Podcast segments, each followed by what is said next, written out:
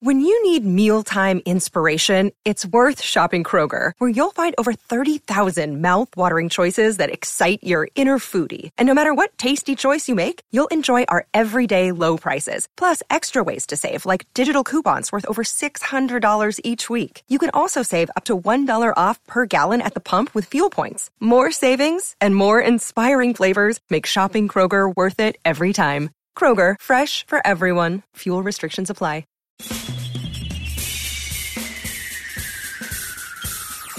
This is The Other Side of Midnight with Frank Morano. They're running a strange program, y'all. Now, here's Frank Morano.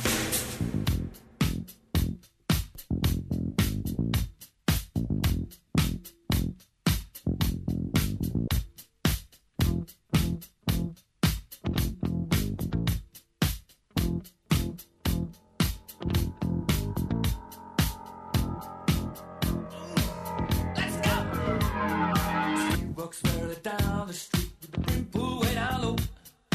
Ain't no sound but the sound of speed. Machine guns ready to go. Are you ready? Hey, are you ready for this? Are you hanging on the edge of your seat? Out of the doorway, the bullets rip. To the sound of the beat, yeah. Another one bites the dust. Another one bites the dust. And another one gone, and another one gone. Another one bites the dust. We're gonna get you too. Another one bites the dust. Oh, yeah. Substituting from Frank Morano. Let me give you a little inside story, ladies and gentlemen. And unfortunately, I'm stuck with his crew. Matt Blaze, no doubt a fugitive from law with a name like that, with many aliases. And then, of course, we have uh, Ken, the runway model that Frank Morano is uh, infatuated with. Gee, I hope there's not a polyamorous situation going on that uh, we don't know about. But anyway, you can do no wrong in the eyes of Frank Morano. You're stunad, but it doesn't matter.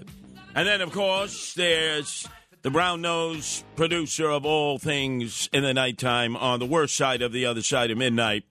And that's Alex, who's got his nose so far up Frank Morano's tuchus that he has earned uh, that uh, title of the brown nose.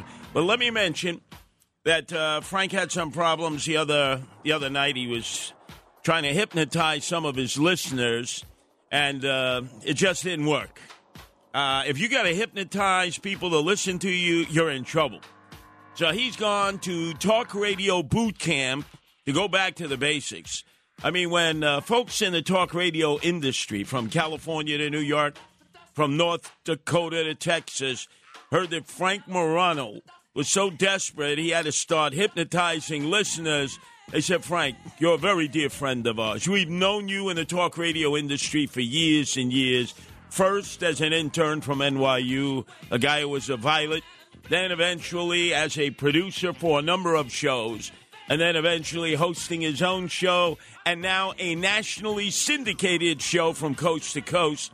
So his colleagues from Talkers Magazine have said, Frank, you need to come to the Talk Radio Boot Camp. We need to re up you, reboot you, and get you back on track. Because if you got to hypnotize listeners in order to listen to you, man, that's trouble. How dare you? Let me tell you, uh, I in the future will do an exorcism of Frank Morano listeners.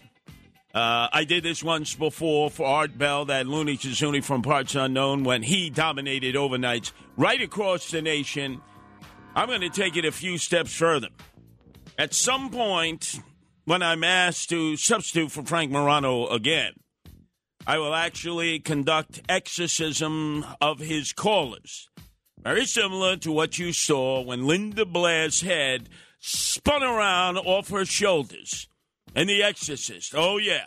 I did that before with Art Bell, that loony kazoonie from Parts Unknown. He did not object to that. He welcomed the fact that I was able to straighten out some of his listeners who got back on track. And to all of those who were hypnotized to try to listen to Frank Morano, I apologize profusely. This happens when you when you're really running on fumes. When all of a sudden you've tried everything in the Felix the Cat bag of talk radio tricks. And I know I've been in that situation before. And out of desperation, you say, let me bring in a hypnotist. Let me see, get out the gold watch, tick tock. I'll do anything to try to get listeners to listen to me, listen to me longer, listen to me every day of their life, podcasts and all. Well, guess what? I don't go that route. And look, you've been talking about the sideshow, the Three Stooges who are on the road, right? Kanye West and Looney Kazoonie from Parts Unknown. Milo Yiannopoulos, who at one point claimed he was gay, got involved in a gay marriage. Now he claims he's straight. Sure, you are, Milo. And boy neo Nazi uh, Fuentes. We'll talk about that later on because, as I mentioned with Dominic Carter just before I came onto the airwaves, I know I've already seen this. I've seen this before. We saw it with Mel Gibson. Uh, to a degree, we saw it with Bobby Fischer, right? Bobby Fischer, a Jew, born a Jew in Brooklyn, who went off to uh, Slobodan Milosevic, uh, the killer of the Balkans, and uh, went to Serbia. Very eccentric, right? You got to call them eccentric when they're successful in what they do. Other than that, you call them a nut job. And decided to cast aspersions against Jews, and everybody said, Bobby Fischer, you're a Jew. That's right. And who would know better about Jews than me being a Jew? Cuckoo, cuckoo. Mel Gibson. And as I told you, Mike Tyson one time told him, look, Mel, I raped a woman. I went to jail. I've been in fights. I've done crazy things in my life. People hated me. And then all I did is get on a few shows like The View and all the women there, the hens, right? And I started crying. Oh, oh they love me now like I'm a teddy bear. All you gotta do is fake the tears. You're an actor. You're a thespian. Earn an Academy Award and always ask for the box of Kleenex that they always have out on the stage. And then just don't worry. It's not an unmanly thing to do to save your career, especially when you've been branded an anti Semite. Oh, but anyway, we're getting into that the next hour. And then, oh, we're going to talk about money that's out there on highways all across the nation. It's always usually a Brink's truck. I don't know what the guards do. They leave the back door open.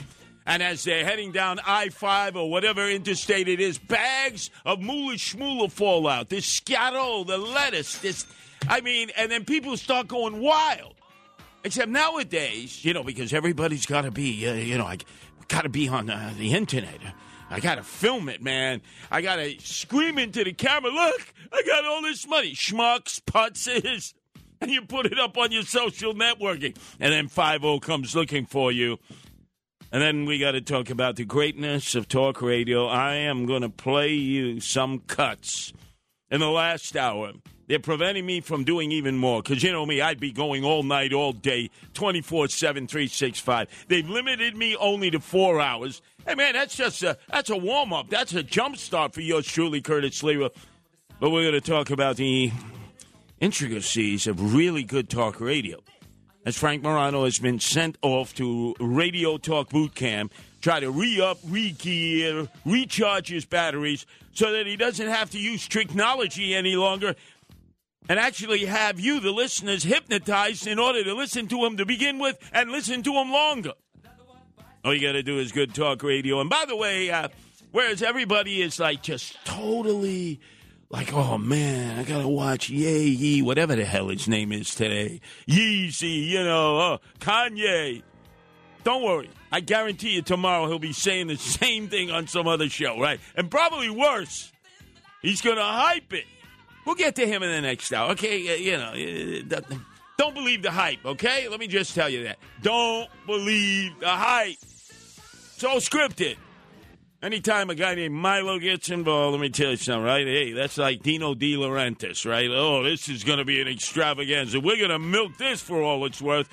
But anyway, let's move on to a far more serious problem because it could cause financial implosion around the world. And then guess what? We, the sucker taxpayers in New, New York and America, are going to be expected to bail out the Bitcoin bandits, the blockchain criminals, and the cryptocurrency Ponzi scammers.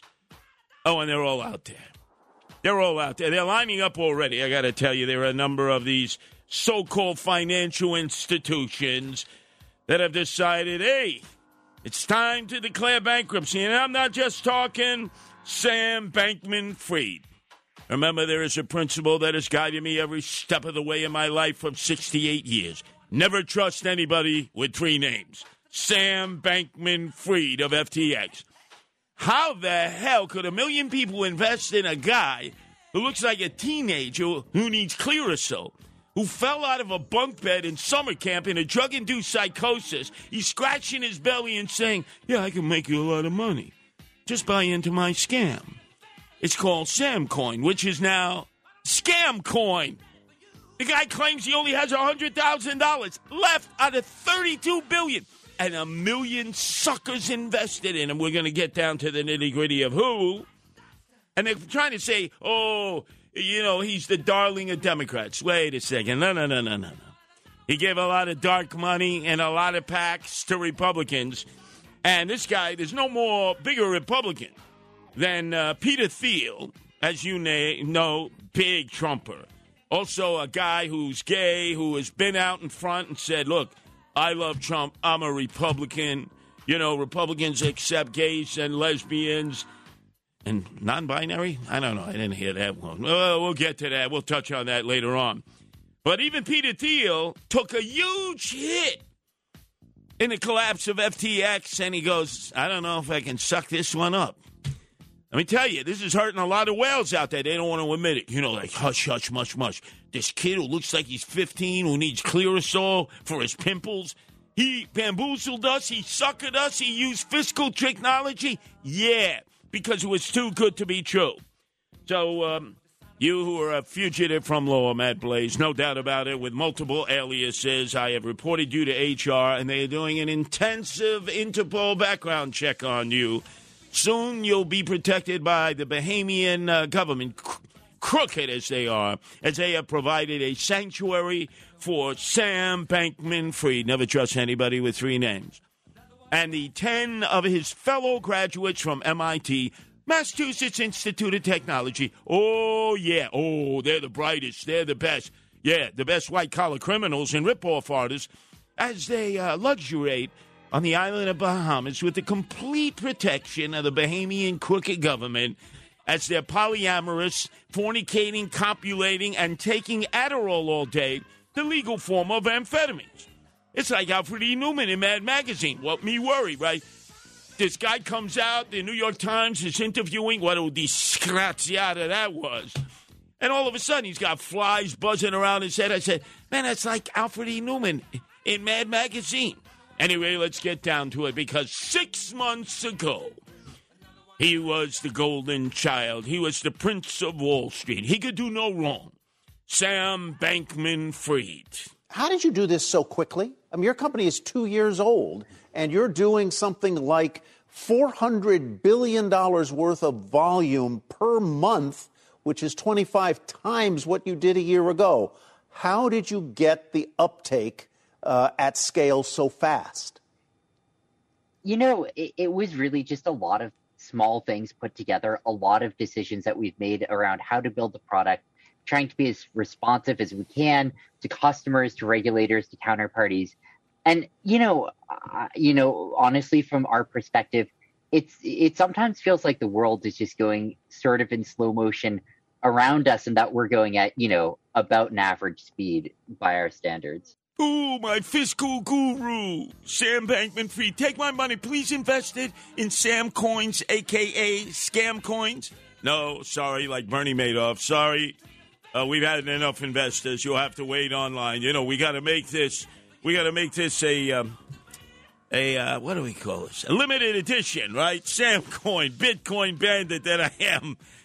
He turned it into scam coin. Says he only has ten thousand, hundred thousand dollars left to live on. Oh, let's all pull out our Kleenex and cry for Sam Bankman Fried. Remember what I said? Never trust anybody with three names. But every time I see this bandit, this Bitcoin bandit, I say to myself, what is he comparable to? What movie out there did I ever see in which I saw this scene before? Ah, ah, Doctor Evil. Very well. Where do I begin? My father was a relentlessly self improving boulangerie owner from Belgium with low grade narcolepsy and a penchant for buggery. My mother was a 15 year old French prostitute named Chloe with webbed feet. My father would womanize, he would drink, he would make outrageous claims like he invented the question mark.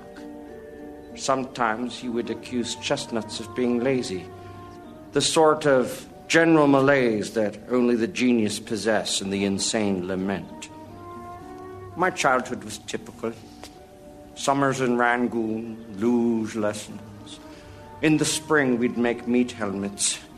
When I was insolent, I was placed in a burlap bag and beaten with reeds. Pretty standard, really.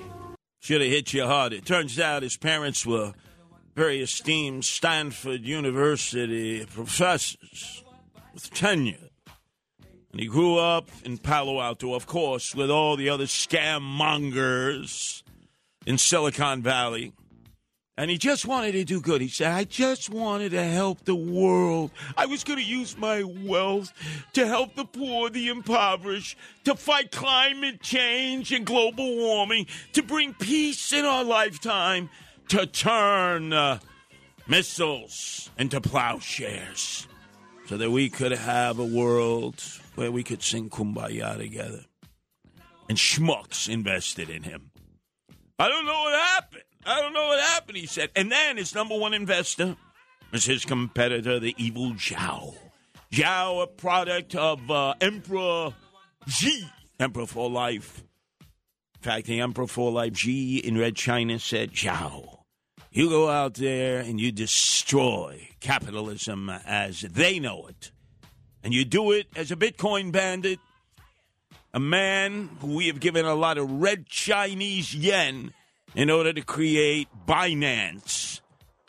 And then you go out there and you go out and purposefully destroy this business that Americans love, the capitalists love all over the world. Here was Yao, who invested originally in FTX. Sam Bankman Fried was his friend for five years. On a very personal basis, how, how you think about Sam, and, and, the reason I ask is I think at some point, obviously, you were friends, you were his original investor in all of this. Can you fathom that yeah. he lied to you like this, if that's the case? Yeah, so I'm very shocked that I, I obviously did not know him until about a week or so ago. Um, so I'm ah! I'm just shocked. Um, I'm ah! I'm shocked that you know he lied to everybody. You didn't know him till a week ago. I didn't know what kind of person. I didn't know that he lied to everybody until a week a week ago. This guy who's the main investor in FTX, and he said, "Oh, up until a week ago, I had no idea who this guy was." You're gonna believe these people, ladies and gentlemen? And yet there are millions suckers out there who have been conned. Men of tremendous knowledge and fiscal ability. In fact, let me go to uh, Steve Moore, renowned internationally as a financial analyst, a man who is um, into wealth management. But he had to acknowledge that his own wealth was depleted because, yes, he invested in FTX? Well, okay. I, well, first of all, John, I'm going to need a little loan if I could get one because I invested all my money with FTX. Oh my God! so, uh, you can stay on my couch. How did they say it in the movies? Tell me it isn't true. Tell me it isn't true. so I don't think you want to take my investment advice. You want to take Ryan's investment advice. Yeah, I ain't taking your investment advice, pal. Well, at least he was honest. You realize how many whales out there, men and women of great wealth, got suckered into this and they're just going to write it off. You think they're going to do what Steve Moore did and acknowledge that a guy in the Bahamas, right, was telling you, okay, I'll finally let you into our little club. But I tell you, in order for you to buy the SAM Bitcoins, it's an offshore operation. We run the exchange in order for you to participate, you got to send your money to us. We'll keep it in the exchange. We'll keep your SAM coins, aka scam coins, in the exchange. We'll give you a PIN number. You can check on your account at any moment of the day. If you lose your PIN number, sucker, it's all ours. And there are dozens of people who either lost their PIN number or they changed the PIN number on them. And then all of a sudden, bye bye. Why would you invest in a company offshore that's protected by a bunch of crooks from Bahamas and by a group of graduates of MIT who acknowledge that they took Adderall all day, the legal form of amphetamines, and were polyamorous? That meant they were having sex with trees, sex with one another, sex hanging from the ceilings. Uh, sex with four, five, six different people a day all together, like it was Caligula, like it was Plato's retreat, openly acknowledging that. And he was saying, Yeah, but look at my portfolio. Look, I invested $100,000. And look, if I were to calculate it up, it's worth millions now. Yeah, try to get the millions, huh? Hey, where's your PIN number? Oh, it worked here last week. Sorry, wrong number. No, but please, it's my money. Could you give me the PIN number? Sorry, you lose your PIN number. It's ours. And yet the suckers kept lining up. Oh man, the returns are too good to be true. Too good to be true. And then a sleaze bag of the worst type. A man named Scaramucci, right? They call him the mooch because he's constantly mooching money. Remember, he was the spokesperson for all of a nanosecond in the Trump administration. I think 12 days while he get half in the bag at night and scream curses at reporters. I mean, this guy, right, a real classy guy, wants to tell the world about his relationship with FTX and the infamous Sam Bankman Fried. Full disclosure, you know, I, I liked him. I had a relationship with him. Uh, he was the chief sponsor of the SALT conference. You know about the SALT conference. I've been doing it for 10 or 12 years. Um, I entered into a relationship with him in August where I sold him 30% of the company. Thank God I didn't sell him more than that. Uh, you know, he gave me cash. He asked me to put 10 million of the cash into those FTT tokens. In the spirit of that partnership, I, I decided to do that. Those tokens went to zero. Um, I'm a big boy and I had to take losses. Did he report it to the IRS? Hey, now that we have what, 8 million new IRS agents based on that stimulus bill that was passed by uh, Joe Biden, the schmuck the putz, Chuck E. Cheese Schumer, right, and Nancy Pelosi. Can we go after Scaramucci and see if he paid taxes on that 10 million? I'm telling you, he didn't. You know, Scaramucci reminds me of a boiler room operation, you know. Uh, young teenagers that uh, the Bonanno family would recruit in the basement in Bensonhurst and do pump and dump penny scotch uh, stock schemes, right? Looks like that's where he made his bones. And then he asked the question why is the media beating up on his very dear friend, the Bernie Madoff of our lifetime, Sam Bankman Fried? Ultimately, he's going to have to answer for this. I don't. You know, I don't understand why he's getting this sort of treatment from the American media, where What? they're they're fawning over him for, for for this. What? You, because of you. You had these conferences in which you put him up on a pedestal. You turned him into the golden child of finance, Scaramucci. Did you pay taxes on that 10 million bucks? You know he didn't. And then, of course, what did he have to say? after company after company is going bankrupt. You know, Chapter 11, sorry, you can't get your money. We've closed our window because we're imploding. Crypto lender BlockFi files for Chapter 11. So what does Scaramucci say? 30 seconds to go, Anthony. Should cryptocurrency just die altogether?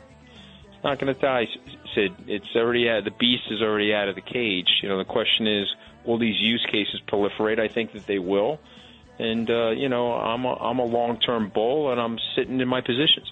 Unlevered though, stay unlevered, and don't invest more than you can afford to lose. That is great uh, advice right there. Anthony Scaramucci, it is great to catch up with you. I hope you, Deirdre, the whole Always family are great to be doing well. you, He's still pumping Bitcoin. He's got an investment, right? He said, go ahead. Doesn't matter that the whole industry is imploding. Keep investing in it because I'm getting a piece of the action.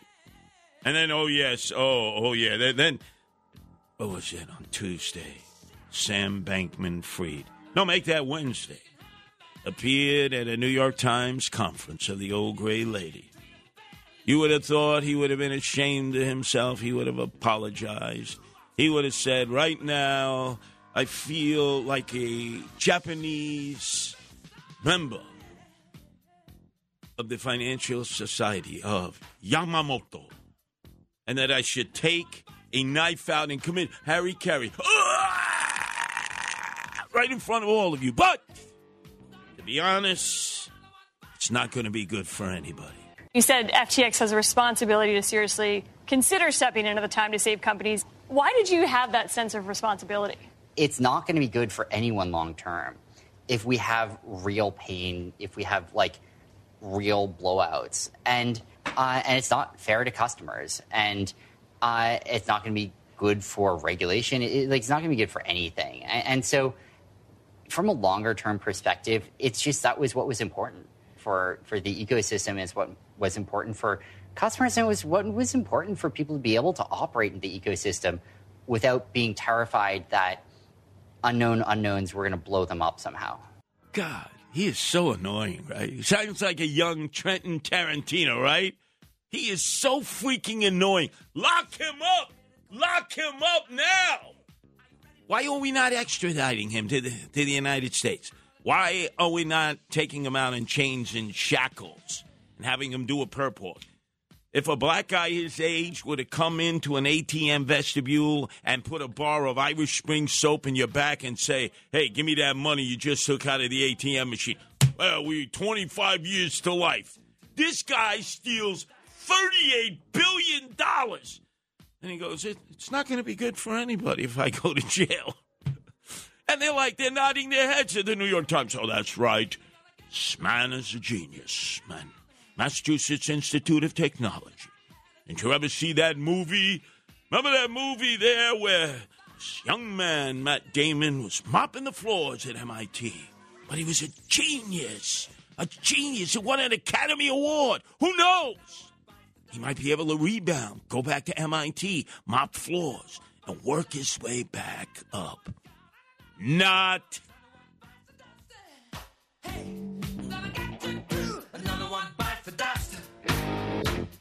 The Other Side of Midnight with Frank Morano.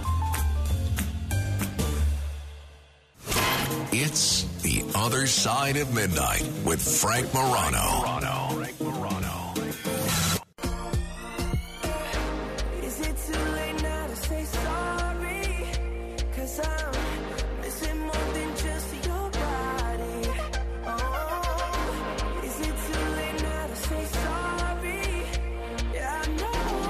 Could, could we could we deport this guy, Justin Bieber, Bieber, whatever? I, he really he bothers me. I want to deport him back to Canada. I really, I really, you know, it's like there are two people from Canada I wanna, I want to deport back. Justin Bieber, Bieber, whatever, who says he can't move his face any longer, he's paralyzed. Well, I want him to recover from that. But I want him out of our country. I want to deport him to Canada. I want ICE to take him out in chains and shackles. And then the other one, who I loathe, I hate, I despise.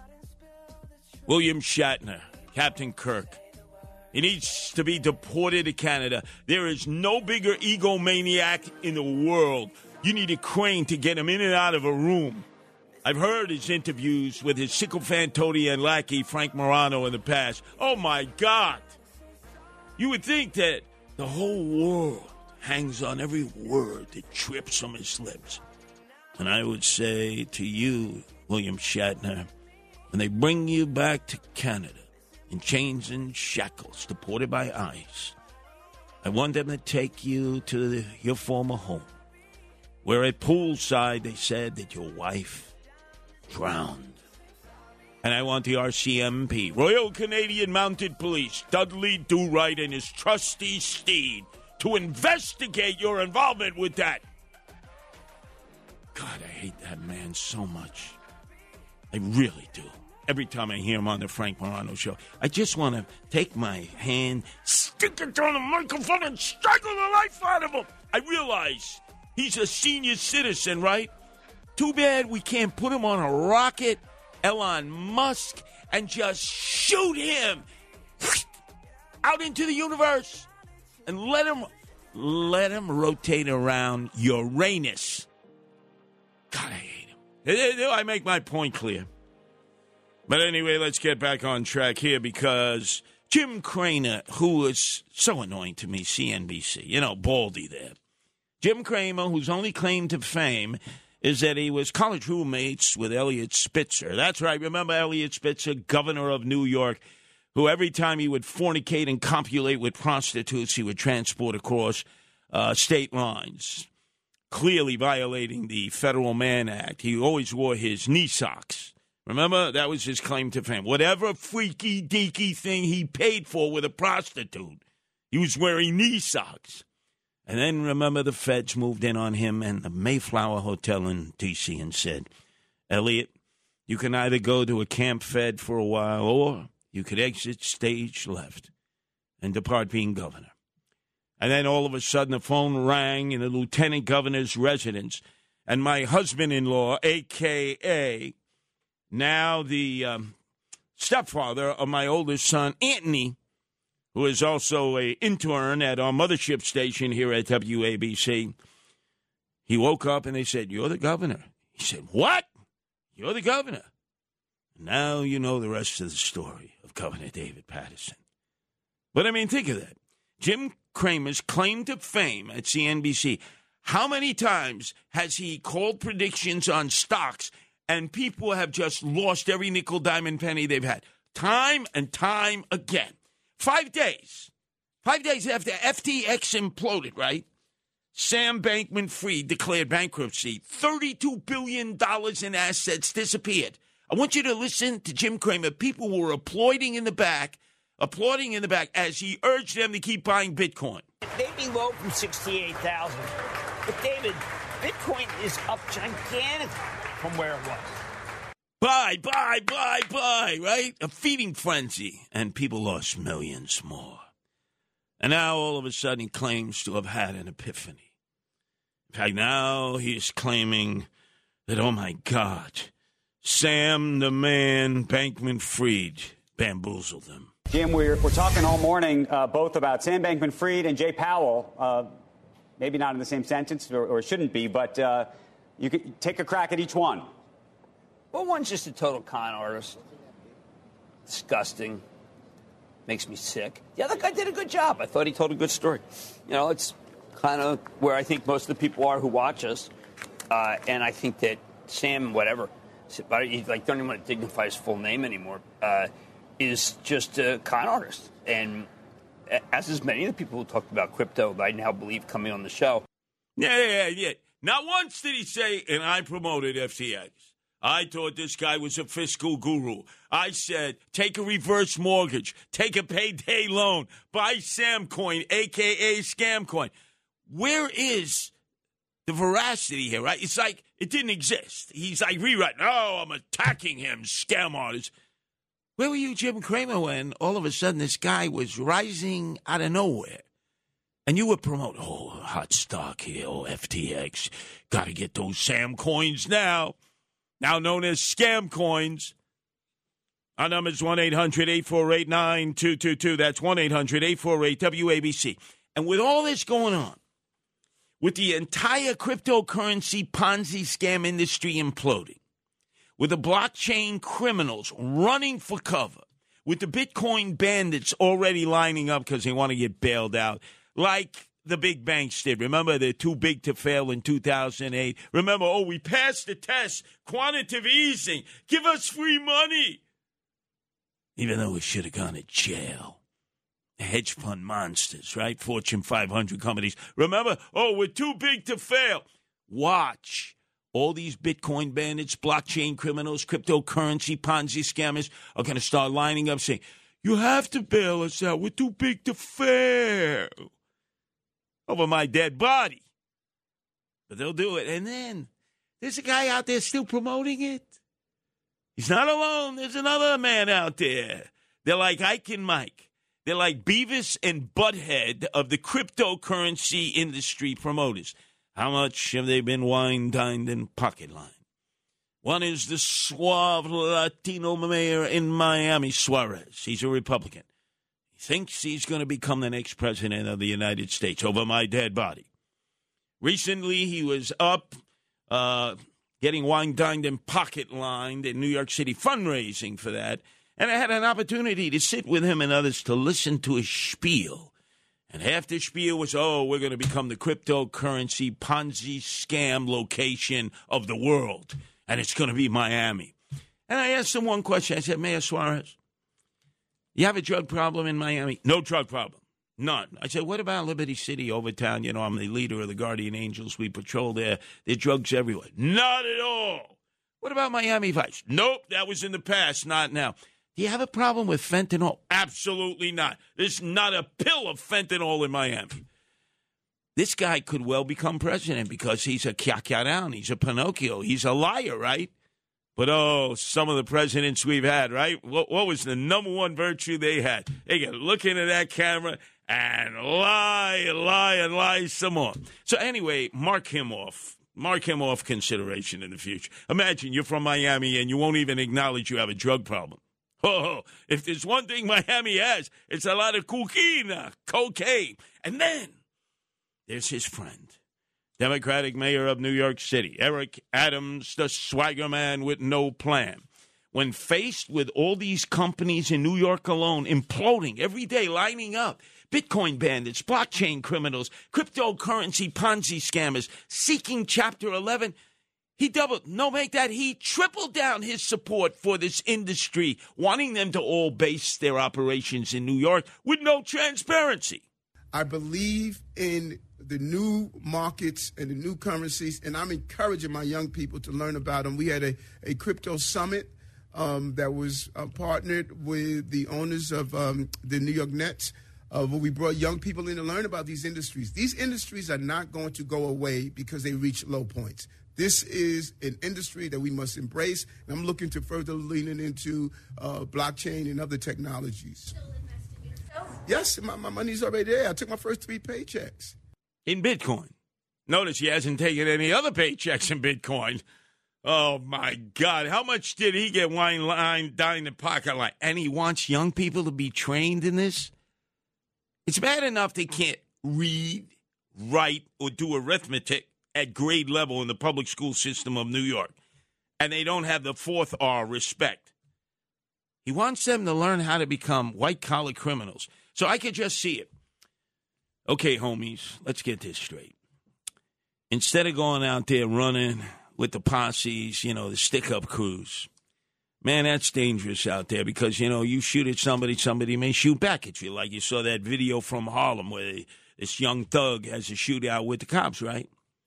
You could do this with a number two pencil, sharpen number two pencil. Look, you could become a white collar criminal. Learn how to become a Bitcoin bandit, a blockchain criminal, a cryptocurrency Ponzi scammer. And if things don't work out, all you do is declare Chapter 11 bankruptcy and then ask for a handout from the federal government, a bailout from the taxpayers. Hey, it's better than asking for welfare, right? Oh, that's right. It's corporate welfare. Ooh, so you go from one welfare to another welfare. Let Curtis Sliwa teach that uh, course, right? Yo, homies, put your number two pencils in the air like you just don't care. Instead of at a dance hall reggae uh, concert where they start shooting pistols in the air, put your sharpened number two pencils in the air. Time. It's all about white collar crime, Onyx. It's all about white collar crime. Let's go to Jeff, who's calling from Long Island. Your turn to be heard here, WABC, Jeff. Yes, hello, Jeff. Curtis, I want the mayor to be Disco Duck. I want the mayor to be Disco Duck. Wow.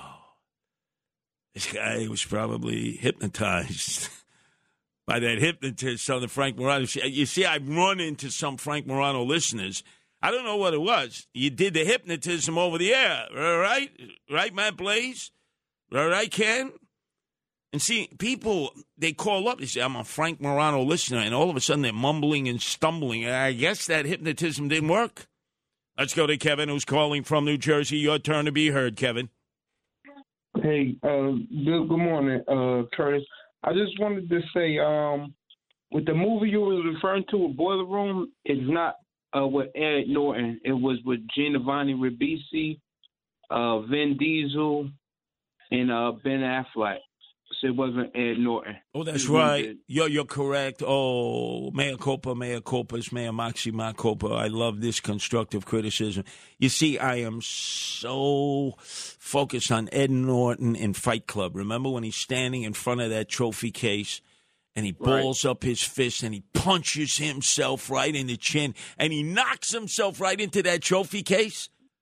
Him and Brad Pitt. That's right. Uh, you see, I can't get my mind off that, Kevin. I admire that man for doing that. He knocked himself out, Kevin. Come on. Hey, in- in the home state of uh, your boy uh, uh, Biden, Delaware. That's right. That's right. Oh, Kevin, thank you, thank you. I would have went on through the rest of my life saying that Ed Norton was in Boiler Room, and people would have been saying, "What a pisher, what a schmendrick, what a schmuck." Doesn't he know that wasn't Ed Norton? Kevin, you have saved me from so many embarrassing episodes of broadcast. I, I, So I, good. I owe you everything. good. Can I send you some Bitcoin? Can I? Uh, no, I'm a, no, no, no. Look, no. This is the Curtis Sliwa Booby Prize. I have some Sam coin here, better known as Scam Coin from FTX. Kevin, Eric Adams will take it. Yeah, no, he already has. Except he took the cash. You don't think he took the Bitcoin, Kevin? I have some nice, beautiful FTX Sam coins. They're called, which are now scam coins. They keep it as a collector's item, Kevin. I, I'll pass. No, no, no, Kevin. I'm being Hey, you got- generous with you. You got you you got two names. I, I wouldn't want to trust a person with three. you can't, I can't even give them away. Not even as a collector's item. You could tell your grandchildren years from now, look, grandchildren, I, I invested in this one scam coin, and you know that's why now uh, I'm living. I'm living here in poverty. I'm living here in Penn Station. You know, I, got I don't have two nickels to rub together because I got bamboozled by a man with a cult of personality. Oh no, no, that's Kanye West. We'll get to that momentarily. Sam Bankman Fried. I lost everything. And now I'm living in Penn Station eating out of garbage cans, riding the E train all night long. I'll never admit that it was my investment in FTX that caused me to fiscally implode because I still have my honor. Really? You may have your honor, but you got no moolah schmoolah, no scatol, no lettuce. The other side of midnight. It's the other side of midnight with Frank Morano.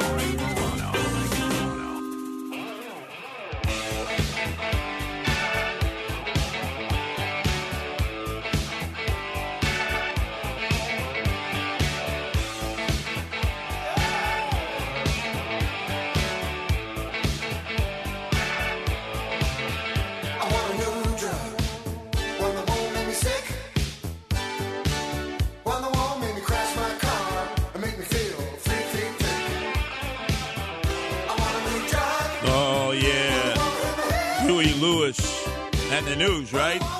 That's a Bay Area group, San Francisco, although Huey Lewis is from New Jersey originally. Yeah, you see, you learned something. Yeah, listen to Curtis Sliwa, you learned something. I kept misspeaking about Ed Norton, right, in Boiler Room. Thank God I got straightened out. People would have said, what the hell did he, where did he see Ed Norton in that film? But anyway, I digress. So anyway, the reason I'm playing this song, Huey Lewis, uh, actually we call him Huey Newton, you know, former leader of the Black Panther Party in uh, West Oakland. Guy was a crackhead. That's right. A, a dealer shot him right in the head. Good. Dead on arrival. Anyway, it's Silicon Valley. It's San Francisco. And you know who uh, had a sit down with the San Francisco Giants baseball team? Aaron Judge. He's looking for $300 million or more contract. And you know because the owners and operators are from Silicon Valley, outside of Palo Alto. They probably offered him $500 million in Bitcoin if he would sign up. And, you know, being hip and happening and young, you know, wow, $500 million in Bitcoin. This the good, the good Bitcoin, as if there's any good Bitcoin out there. Oh, I kid you not. People have been paid off in Bitcoin, paid off in cryptocurrency, paid off to the blockchain exchange. And you notice whenever uh, a uh, East European uh, criminal enterprise all of a sudden holds your computer system hostage in a major Fortune 500 company, do they ask to get paid off in cash, wire transfer, dinars, yen, euros, American dollars? No. Pay us in Bitcoin. Ah, I wonder why. I wonder why. They're in Bulgaria. They're in Romania. They're in Serbia. By the way, anybody out there knows who is attributed with having found Bitcoin, blockchain, and cryptocurrency? His name? Japanese. How do we know who he is? Because nobody ever saw him. There is a statue to him in the most corrupt country in the world, Bulgaria. And everybody goes, It's him. And they all bow and they say, What a great ripoff artist. It's like honoring a, a great gypsy who would pick your pockets, right? And tell your fortune at the same time. Oh, he's the best. Does anybody actually happen to know who the so called founder and creator of the Bitcoin bandit industry, blockchain criminals, and cryptocurrency Ponzi scammers is? You can win a Curtis Sliwa booby prize. Don't ask, don't tell, because, uh, well, I don't have alligator arms like Frank Morano has, but I throw nickels around like manhole covers. Our number is 1 800 848 9222. That's 1 800 848 WABC. Let's go to Mike in New Hyde Park. Your turn to be heard here on the Frank Morano syndicated network being heard across America, Mike. William Shatner back in the 90s when his wife bumped her head, rolled into the pool, and died. The very next day, there was a press conference in front of his mansion in California. He strolled down the driveway, walked through the gates, addressed the press and paparazzi for about three minutes, and then he politely excused himself. Here's the kicker. He turned, this is available on video somewhere. He turned his back and walked away. And as he walked back to his house, he looked to his left and noticed his newspaper. And he just very casually stopped, bent over, picked up his newspaper, and put it under his arm like it was just another day. I'm, I mean, I don't know what that means exactly, but the body language to me was, eh, just another day. Should I get a cup of coffee? Should I have a donut? And he just strolled up the driveway. It was very casual. Mike, imagine there's a whole world of mobsters who were choking on their lobsters for years, grew up with fellow members of organized crime, the very people that Frank Morano admires when he does his racket report, his uh, podcast. But uh, I will tell you this they grow up with people, then all of a sudden they get the orders from whoever the capo is that they got to whack their best friend. They go out, they whack their best friend, they shred him up right, they chemically incinerate him after shooting him 10 times in the head. And then they go out and have a 10 course meal, Mike. It's in their DNA. I I want answers from William Shatner, aka Captain Kirk. I'm not going to give him a quick pass like Frank Morano, who is involved in idolatry. If you notice, he speaks of William Shatner as if there's there's God the Father, there's Jesus Christ, and there's William Shatner. Am I right or wrong, Mike? Uh, he's, I mean, I enjoy him as an entertainer. I love Star Trek, but yeah, he's, I mean, he's Bill Shatner. His ego has expanded uh, like his thoracic peg. I must tell you, I heard an interview that was being conducted by our owner and operator here and great talk show host him in his own right, John Catsimatidis. And uh, he was talking to me. He's a fan, a fan of Star Trek. He goes, You know, when I was at NYU, we used to go into the student lounge. There was only one TV, it was a black and white TV. And we would all huddle around the TV and we would look at your Star Trek episodes. And you know what Shatner said? Is you want to talk about then, or you want to talk about now the destruction of the world through global warming and climate change. So our owner operator talking to him, uh, uh, John Catsimatidis said, uh, for transparency reasons, I must tell you that I own an oil company. He goes, You own an oil company? You own an oil company. And then all of a sudden, Frank Morano was involved in the interview. He just jumped in and he's, uh, Oh, well, let's change the subject. Uh, could you sing us a song? Did you ever see this guy? He puts out albums. He is the worst singer in the world, Mike, other than Jerry Springer. other than Jerry Springer. And they put out albums, the worst music, and Frank has them on. And he goes, Oh, could you sing me this song from, you know, 1994? You know, I play it, I play it on repeat, yeah, you know, over and over and over. Oh, God. I don't know what it is. we we all we all have egos. You need an ego.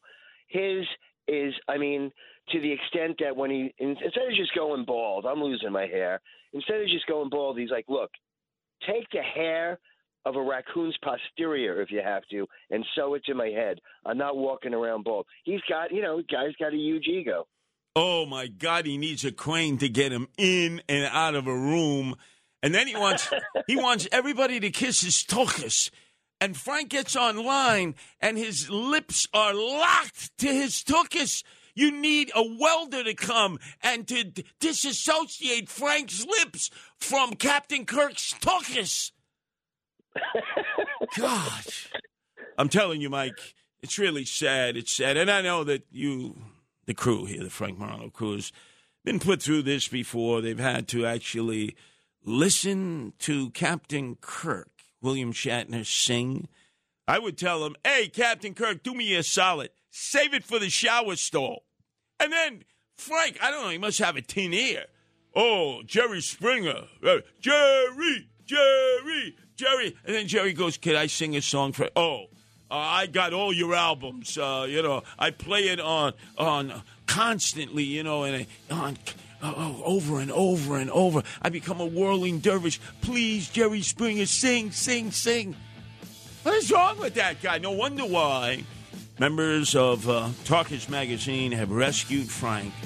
They've taken him on a sabbatical so that he can sort to go to a talk radio boot camp. Handling legal matters is stressful. So, let the law offices of Frank Bruno Jr. provide you with the insightful counsel you deserve. The law offices of Frank Bruno Jr. has successfully handled thousands of cases for 25 plus years. They focus on elder law and estate planning, but are equipped to navigate you through all stages of family law and divorce to real estate law and probate. The law offices of Frank Bruno. Call 718-418-5000 or visit them at frankbrunolaw.com. That's frankbrunolaw.com. Frank Bruno. He's your numero uno.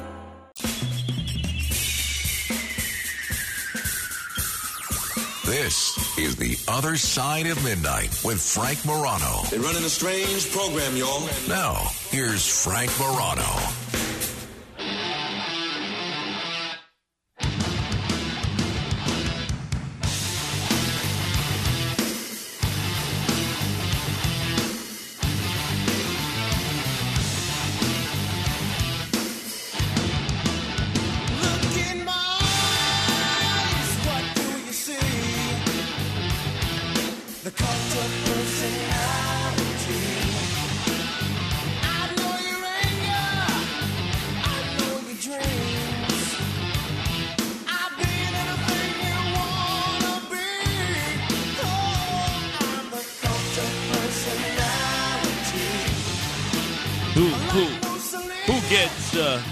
Music like this, right?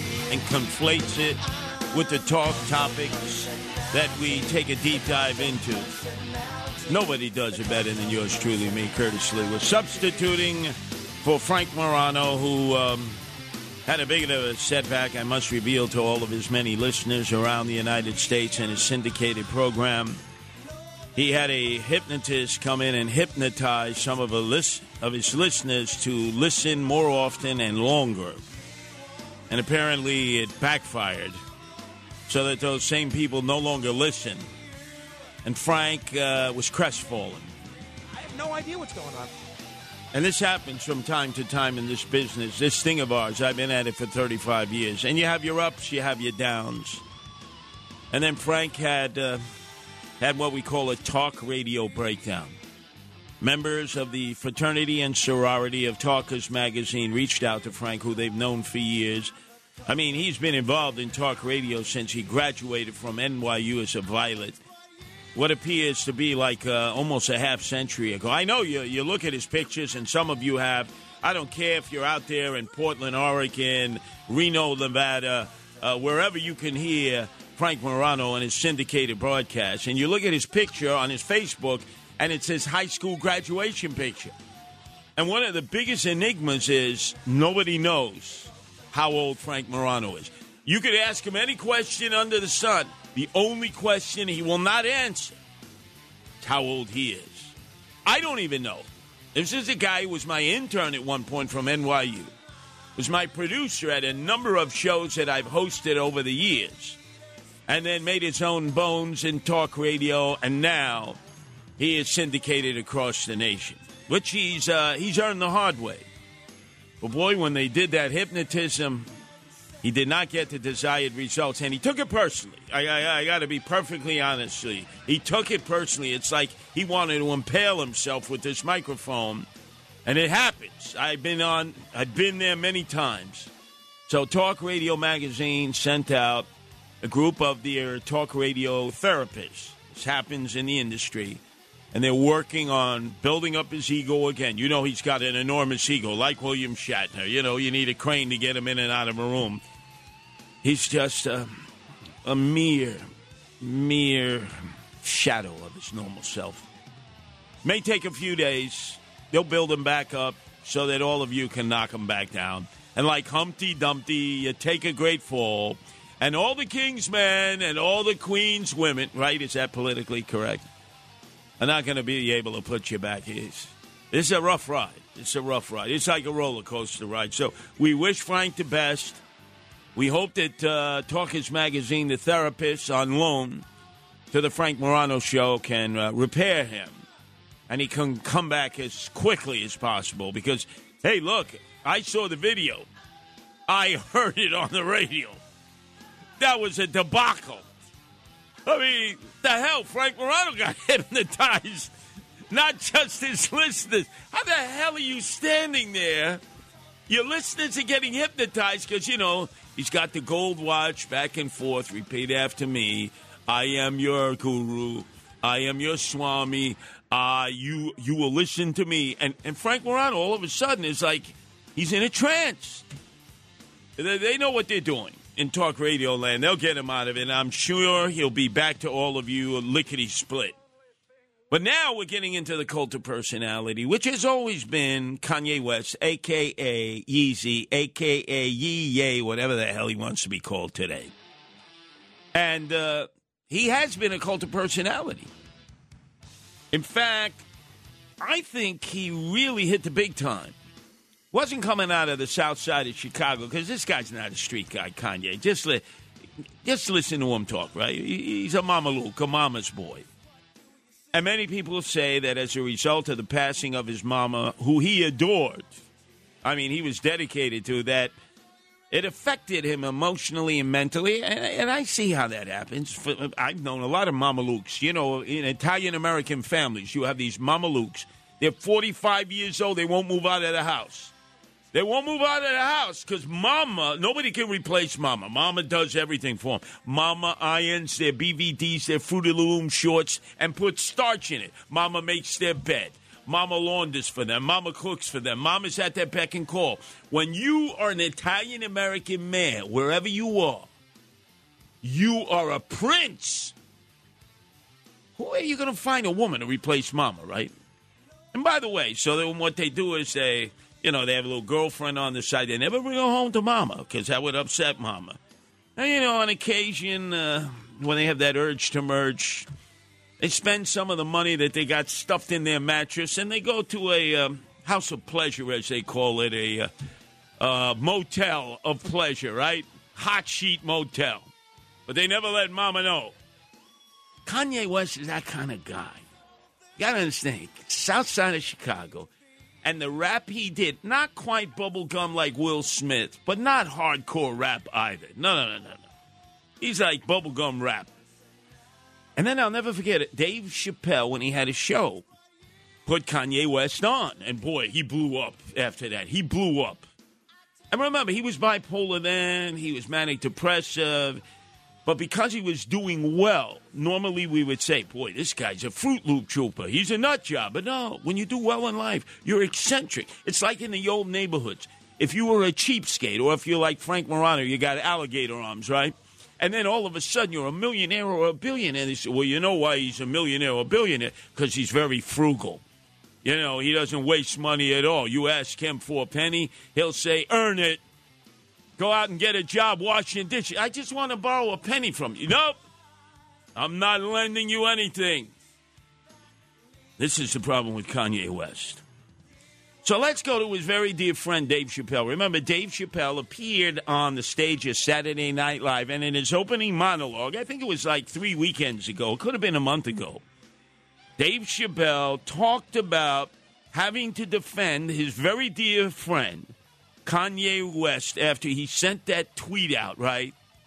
It said he's going DEFCON 3 on Jews. Kanye's got into some scrapes before. Normally, when he when he's in trouble, I pull up, I pull up immediately. But this time, I was like, you know what? Uh, let me see what's going to happen first. Let's want to see. Let's want to see where this is all going. I can't even remember how it started. Vaguely, I remember it started with a tweet, strange tweet. It was like, um, I'm feeling a little sleepy. I'm gonna give me some rest, but when I wake up, I'm gonna go DEFCON 3 on the Jews. And then he just went to bed. I was up all night worried. What is he gonna do to the Jews?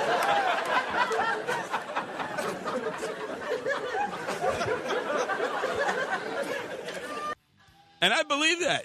Because Dave Chappelle was a really good friend of Kanye West. You may have seen the video about a year ago. He's got this cabin out somewhere in Idaho or Montana. Dave Chappelle would go out there and they'd be hanging. They were like homeboys. So when he says that he was up all night, Dave Chappelle worried about Kanye West. Imagine Kanye West tweets, uh, "I'm a little sleepy, but when I wake up, I'm gonna go DEFCON three on the Jews," and then he goes to sleep.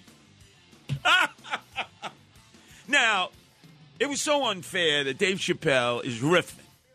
Right? He's like uh, a satirist, uh, modern day commentator. He's like uh, Mark Twain uh, was. They think Mark Twain uh, just had an anniversary this past week. Uh, like, um, oh, they'll come to me. Anyway, the point is, is that he got attacked. They said, oh, he, he's, he's like promoting anti Semitism. No, Dave Chappelle wasn't doing that. He was giving you satire, commentary about a guy he knew and continues to know. Although I don't think Kanye West is listening to Dave Chappelle's advice. And then Chappelle riffed about Adidas. Remember how uh, Kanye West said, ah, nah, Adidas, man, that's it. I got him. I got him. He said, I can say anti Semitic things, and Adidas can't trap me. Now what? Adidas immediately.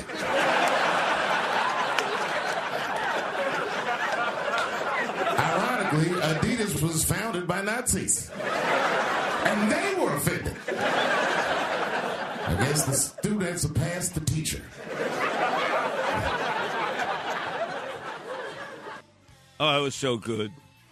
So good. Hey, they go, oh, you're promoting anti Semitism. No, that's not anti Semitism. That's commentary. That's satire. But let's get to uh, the traveling road show. I call them the Three Stooges. It's Kanye West. Um, there's this guy Fuentes, the little neo Nazi boy. And there's this Milo Yiannopoulos who talk about freaky deaky. A few years ago, uh, he appeared on a number of radio stations and was announcing he was getting married to a black guy. He's gay, and people actually went to his marriage ceremony. Right? And they, oh, this is good. He loves. They love each other. Now he's announced he's straight. He gave up being gay.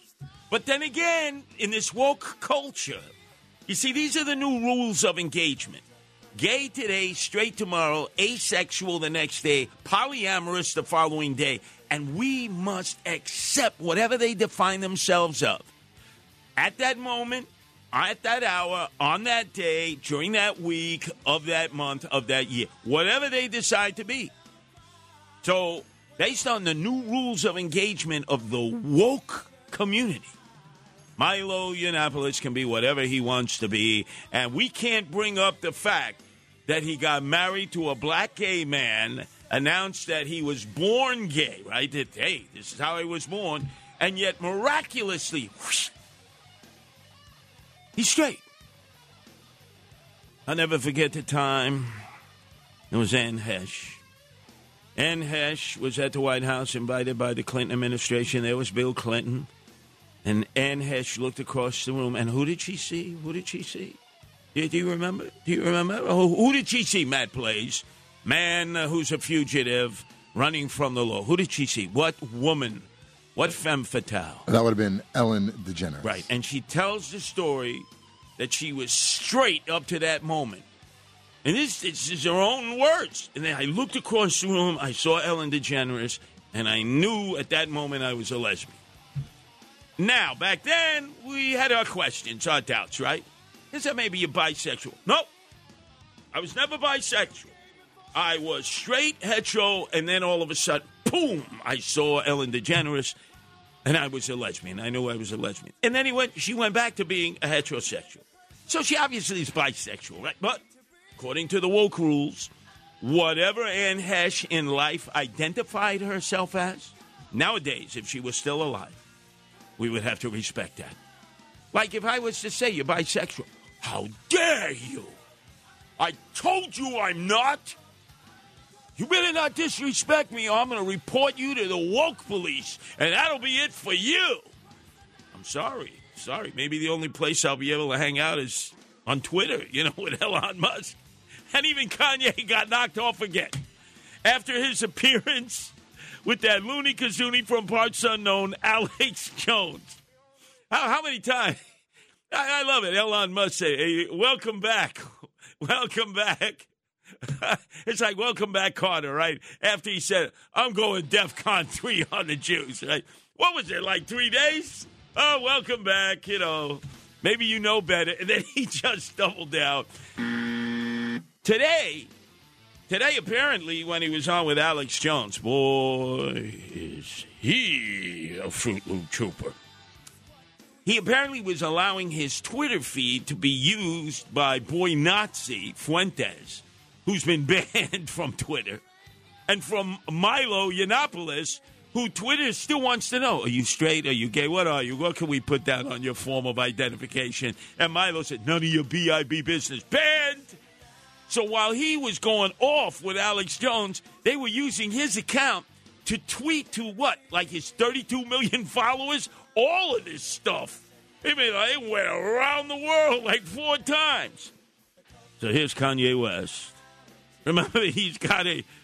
He's got a. I thought he was doing a stick up. You know, it's like when guys walk into a bank, right? And they got the, uh, the what do we call that? Uh, ski mask over his head. Although you didn't see any eyes, it was just straight ski mask. Man, I've seen people like this in the subways of New York. They're emotionally disturbed. They have serious issues. But not for Alex Jones, man. This was a rating extravaganza. They want to separate and confuse the Christians and make us afraid to stand next to each other. A Christian can stand next to anyone. We can go visit R. Kelly in prison. We can go talk to Harvey Weinstein. That's what Jesus did. Yes, because Jesus can save everyone.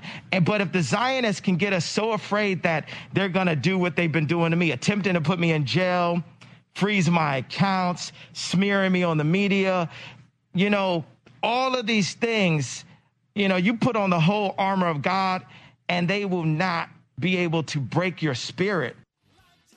The Zionists. By the way, you notice uh, he certainly has not lost all of his mental faculties. He mentioned that pedophile on a pedestal, R. Kelly, Christian, right? And he mentioned the Jew, Harvey Weinstein. How many Jews out there, when you heard what Harvey Weinstein had done from the heights of fame, Miramax with his brother, these were two Mama Lukes, talk about Mama Lukes in Flushing. I think I know what contributed to Harvey Weinstein's perversion. He was probably at home and he had a nattering mother. He, they even reported that. She was like always yelling at her two sons. And you know him, he was like a sex addict. He was probably in his room, you know, under the covers, and he was like uh, pleasurizing himself. And his mother walked in, and he was so embarrassed, right? And she started screaming and yelling, You're going to be a pervert! You're going to be a pervert! Put that away! It's probably uh, scarred his psyche. Oh, did I ever tell you guys the time uh, Harvey Weinstein wanted to do a movie about yours truly, Curtis Sliwa? It was right after he did the uh, story about McDonald's, the founding of McDonald's. I learned that Ray Kroc, the guy I used to work for, ripped it off. It was like the worst movie in the world. So I'm sitting there with Harvey Weinstein. It's the preview, the premiere, and he goes, Curtis, uh, this movie sucks. I have to be here because I bankrolled it. So, you know, I'm just going to I'm shake everybody's hand, you know, uh, thank them for coming because really nobody should be here. In fact, why are you here? I said, well, you know, I work for McDonald's. That's where I started the Guardian Angels. He goes, yeah, yeah, I know that. I followed your career. They got a book here of everybody infamous and famous who ever worked for McDonald's. They got Jeff Bezos here when he was like in Houston, you know, behind the grill. They got other people of no consequence. How come they don't have you in this book? I said, good question. You know, they wouldn't. When I was a nighttime manager of Mickey D's, the Trez brothers owned the franchises. And they said, you know, every one of our managers must go to McDonald's University in Oak Brook, Illinois. They got to be graduated by Ronald McDonald. But you, we can't send you. You're special ed. So we won't even let them know you're our night manager here because they'll want to know have you sent us all of your managers? They must they must graduate McDonald's University and get the seal of approval from Ronald McDonald. I said, You realize the only seal of approval I'll get is from the Hamburglar. In this neighborhood in the Bronx, they don't want to see Ronald McDonald. They want to see the Hamburglar. I mean, that's, hey, yeah, the Hamburger. If Ronald McDonald would have come into my McDonald's on Fordham and Webster, they would have they would have held him up. I digress momentarily, right? So Harvey Weinstein goes, hey, you know, uh, we got to talk about doing your movie. I said, oh, man, Harvey Weinstein, Miramax. The Curtis Sliwa story. I mean, it's almost been done before in The Guardian Angels, almost a few times. And so this guy who knew him well, he gives me a drive home. He goes, oh, I know Harvey. He's, he's going to do this. Yeah, Curtis, on the big screen, what are you thinking? I mean, man, this is your lucky day. Lucky you went to that premiere because nobody else was there except me and Harvey. And then all of a sudden, like a month later, the New York Post front page, pervert, Harvey Weinstein. How many women? What did he do to them? What is he looking at? Triple life without parole? Here goes my movie. ah, good, you perv. And lock you up. In fact, you know, before we went on trial now in Los Angeles, the second round of perversions, including the uh, governor's wife, former actress, right? Governor Newsom's wife, uh, who, God, what she said this guy did to her. I, we could go on and on.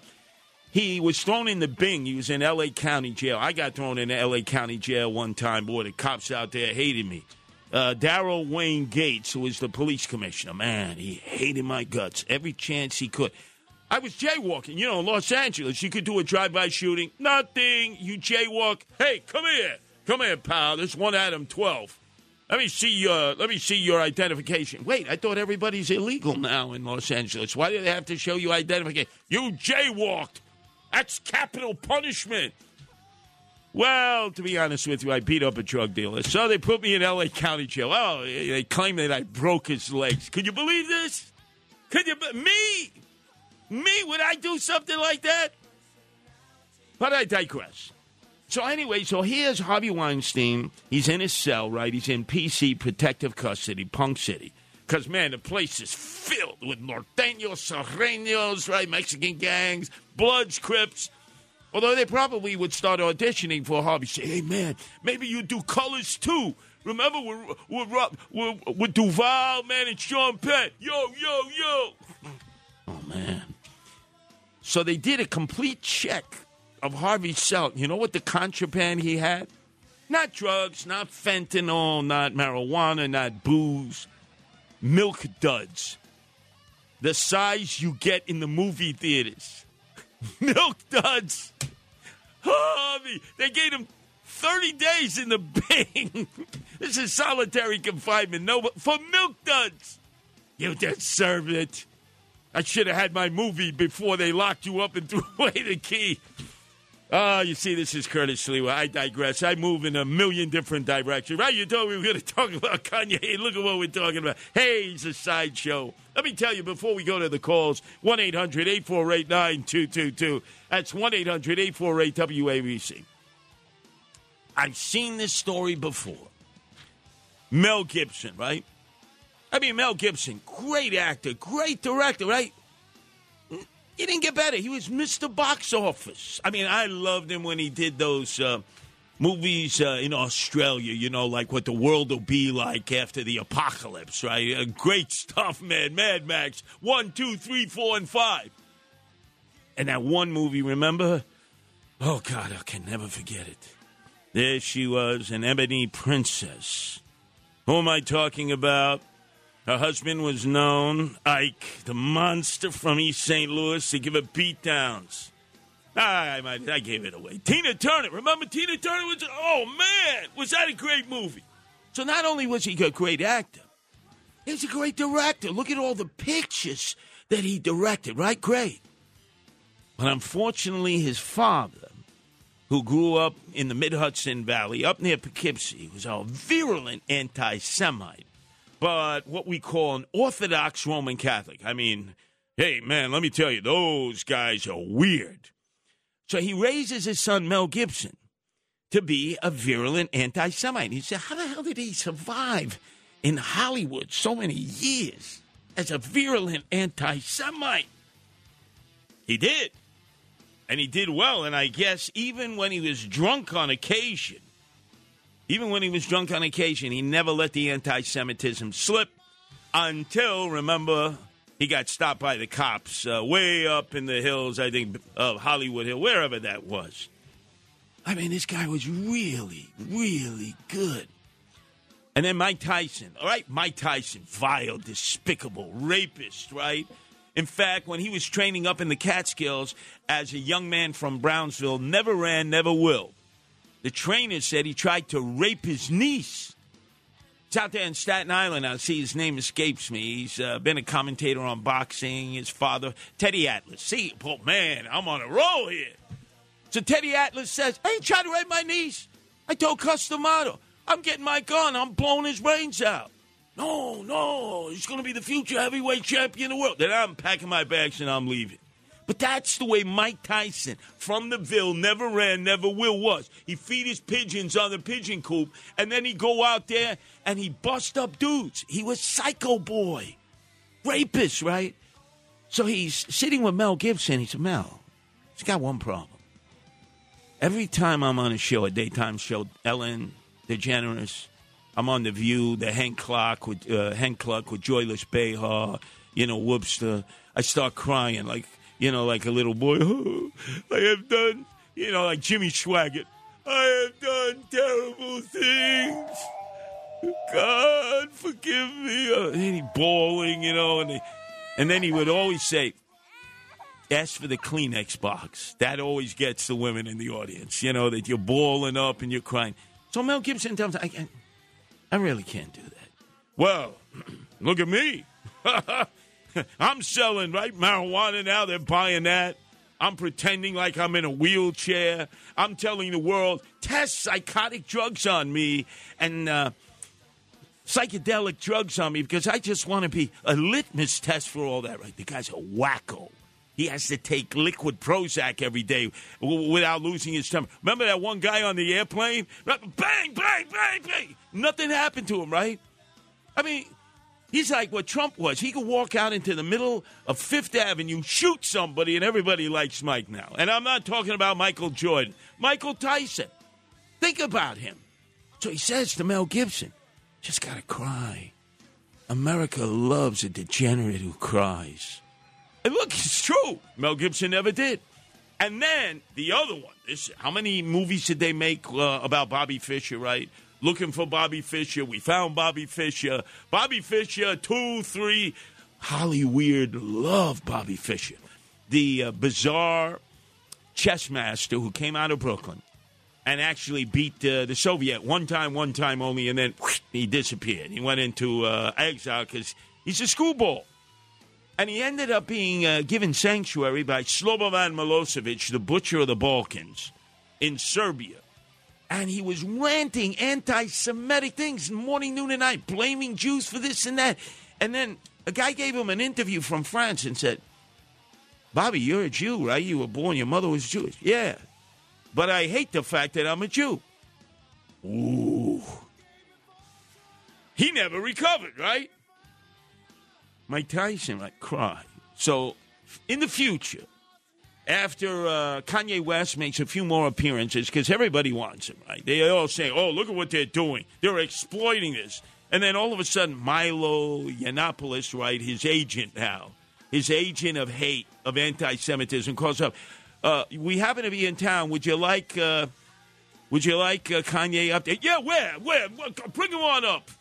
Don't worry about it. Don't give him any drugs. I want him raw and uncensored. Bunch of pimps we are in this business, right? Notice I don't have any guests. I never have guests. It's just me and the callers. But I guarantee you, if all of a sudden they were riding around Manhattan, right? So there's Milo Yiannopoulos, uh, there's uh, little Nazi boy Fuentes, and there's uh, uh, it's Kanye West, aka Yeezy, aka Ye whatever he, he calls himself today. And Milo would call up Frank right in the middle of his show. Frank, we're in the area. I got Kanye here. Frank, uh, please bring him up. Yo, Matt, leave the board there. Go downstairs, escort him up. And if he asks you if you're Jewish, tell him you're not. Tell him that you don't have a bris, you know, that uh, you don't know what it is, Ta- Talmud, Torah. Uh, in fact, that you're, you're a Christian. Just make the sign of the cross. Make him feel good. Hey, look, in this business, we whore ourselves out. You know that. Look at look at what they're doing this guy. Even even Fredo, Chris Cuomo, a network and a program I, I, can't even find on the dial. You know, uh, the dish has like 2,852 stations. I can't find that station. Oh, uh, you got to bring him on. He'll be on the. He'll be on every station, including uh, the old Joan Rivers station, right? Where they sell you everything in the world. Hey, Kanye, what are you selling now? You know, I got my Yeezy Yay sneakers here. Hey, you know, in fact, they're designer and limited edition, and I'll sign them right here. But if you're a Jew, don't bother purchasing them. I don't want your Jewish money. They're exploiting the hell out of him. They know he's a schoolball, a crackpot, and media loves. And you know something? A lot of you people love it. It's like a train crash. You can't wait for the train to crash. You know any moment it's going to happen. And even Dominic Carter, who preceded me, was honest enough. You know, he decried what the media was doing. But hey, if Kanye were all of a sudden call me up, say I happen to be in the area, come on up. Bunch of whores. All of us. I mean, think of this. Well, what's the difference between what Kanye is doing now to himself and an emotionally disturbed person in the subway that I deal with all the time as leader of the Guardian Angels? There is no. I, I recognize all the signs. I see guys down there all the time with, with ski masks running around the subway, screaming and yelling just like Kanye. It's the Jews. It's the Jews. Or they say, I'm the Mashiach. I'm the Messiah. I'm Jesus Christ. Right? We've seen this a million times. What's the difference? He's famous. They're not. Look, the media, the moment he crashes, the moment he's found in some hotel room OD'd, you know, then all of a sudden uh, it'll be, well, you know, let's let's give you the story, the life and times. In fact, we have the Kardashians. Yeah, that's right. The Kardashians will exploit it. You should feel ashamed. You know, you should feel soiled. Like you got to take a hot shower. People, oh, like, what is Kanye going to say today? And you know, he knows that. He knows that. So he's feeding the beast. In fact, uh, let's go to uh, Dave Chappelle talking about Hollyweird and what the advice of Mike Tyson talking to um, Mel Gibson about how he's got to do his mea culpas, mea culpas, mea maxica culpas. It's 61, 61 there. And uh, for this statement on Saturday Night Live, uh, Dave Chappelle, they say, oh, you're just feeding anti Semitism. No, he's not. What he's talking about is true. Well, I've been to Hollywood. No one want y'all to get mad at me. I'm just telling you. This, I've been to Hollywood. This, this was just what I saw. It's a lot of Jews. like a lot. but that didn't mean anything. You know what I mean? There's a lot of black people in Ferguson, Missouri. Doesn't even run the place.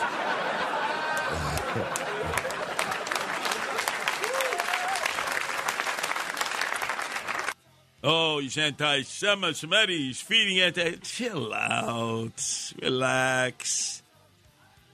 God, it's like saying oh, a lot of black people in the NBA. Oh, you're what are you racist? No, I'm just an observer. A lot of black people in the NBA, right? They earned it. they earned it. What do you think? Oh, you're a black person, so we're just going to put you on this basketball team. Hell no. Can you shoot a three pointer? That's all they want to know in the NBA, lady. Can you shoot a three pointer? You're in. Our number is 1 800 848 9222. The Other Side of Midnight with Frank Morano. Hi, it's Ernie Anastos. You know, your thoughts can affect how you feel, and how you feel can impact your thoughts. Addressing your mind and body connection is the key to improving your overall wellness. Bergen Newbridge Medical Center is the largest hospital in New Jersey, providing comprehensive, equitable, compassionate, and high quality emergency inpatient and outpatient medical care, plus mental health services and substance use disorder treatment. The Bergen Newbridge team can address your total health needs in one convenient location. Call 201 225 7130 for an appointment or newbridgehealth.org.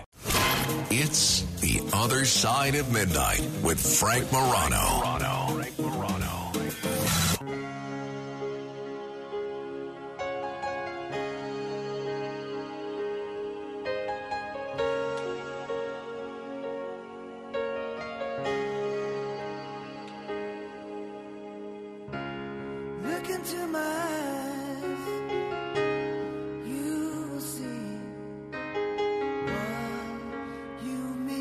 That's what the hypnotist was saying. He did a uh, Bryan Adams uh, imitation in the green room that translated to the radio, and he said, "Just look into my eyes. I'm going to hypnotize you." And so you listen to Frank every day. You listen longer, and it just imploded. Frank Morano is away. He's at Talk Radio Boot Camp. They're trying to build up his uh, self esteem again because he even got hypnotized. I, I don't know how that happened. But uh, don't worry, he'll be back sometime, sometime. We'll, we'll keep you informed. It's yours truly, Curtis Sliwa. Bryan Adams, let me tell you something. I digress again. Bryan Adams, great Canadian. I don't want to deport him back like Justin Bieber, Biber, whatever, or Captain Kirk. No, no. Bryan Adams tells the story of how he walked through Stanley Park in Vancouver and he had an epiphany. He knew that music was his calling. Then there was Sun Myung Moon. He had just arrived from South Korea and he walked through Stanley Park in Vancouver. It's a gorgeous park. And he said he had an epiphany to form the Unification Church and convince a lot of white people out there to go out, stand on medians, and sell flowers and give all the money to Sun Myung Moon, a cult. And when he was living in Tarrytown, Westchester, you know, a multi mansion, and the IRS said, Hey, you owe taxes. He said, I'm a religion. They said, Well, where's your church? He goes, I am the church. Well, explain what your religion is. I am the religion. Lock him up, throw away the key. And all of his Moonies were there at the New Yorker Hotel going out every day selling flowers, all the money going to Sun Myung Moon. And they had nets around the New Yorker hotel because people were jumping out every day trying to commit suicide. They had to put nets up so they wouldn't go sploosh or land on somebody's head. And I know some of you out there probably uh, you had to go through um, uh, boot camp to get out of the Unification Church and join the rest of society so you can leave that cult. 18,000 people would assemble in Madison Square Garden, and Sun Myung Moon would say, I know none of you know each other. You never met one another. I brought you all together from around the world. You know, I've hypnotized you, and now you're going to get married. Ah! No, they were like, please, marry us now. You don't even know the person. Yeah, that was Sun Myung Moon, remember? 18,000 people every year in Madison Square Garden. Didn't even know one another. Sun Myung Moon, the cult leader, would say, You're getting married. Although I must tell you, that's the way I felt the many times that I got married. Like somebody was talking in my head, You must get married. It was my mother, my mother, Francesca. God bless her soul. She's no longer here. I would go home. I would bring the, the lady in my life at that moment. She'd say, Wanyan, fatali fatatu. Do you love this woman? I'd say, Yes, Mom. You must marry her. I mean, Mom, you must marry her. You cannot stain the reputation of the Sliwa Bianchino family. You must do right by this woman. Okay, Mom, it's like my fourth, fifth marriage. You know, this, this is getting costly. Don't count them. Just think of the woman right now. Okay, Mom, anything for you. And yes, I went through Stanley Park while organizing the Guardian Angels in Vancouver. And yes, you could have an epiphany for the good, or like Sun Myung Moon, the bad. Anyway, I think some of these callers need to be hypnotized, right? We've been talking about Kanye West, aka Yeezy, aka Ye, whatever his name is today. And let's see, we have uh, so many people don't pay the bus fare. Wow, that's really pertinent to our conversation. Frank makes costly mistakes, not as costly as me getting married so many times. Hey, you, you got to see the child support I pay. Let's see. Shatner is taking too much heat tonight. Not enough heat, as far as I'm concerned. The, what what program are these people listening to? They must have been hypnotized by that hypnotist. Boy, that was not a very bright idea. I got to tell you, that really backfired. I realize you try things in talk radio. You want to be creative. You want to do things that have never been done before. But that's an old Howard Stern trick. It didn't work for Stern. Why would it work for Frank Morano, right? It's okay. Look, you got to learn the hard way. You got to learn the hard way. That's why he's at talk radio boot camp right now. They're building him back up so he can return to all of you. Anyway, let's go to Heather in New Jersey. Your turn to be heard here on the Frank Morano Show, Heather. Hey, Curtis. Thanks for taking my call. I really love your show. You're really funny. Well, thank you. And by the way, why are you thanking me for taking your call? I have been asking for phone calls for the last two hours. I should be thanking you, Heather, for calling. Well, actually, I've been waiting on hold for like over an hour, and you've just been talking and talking and talking and not shutting up and not letting me take my call. That's true. I am a bit of a male yenta. You're absolutely right. Thanks for putting me in my place, Heather. Yeah. So, but anyways, um, I was calling actually about Kanye West. So, why is everyone just playing and playing over what he said?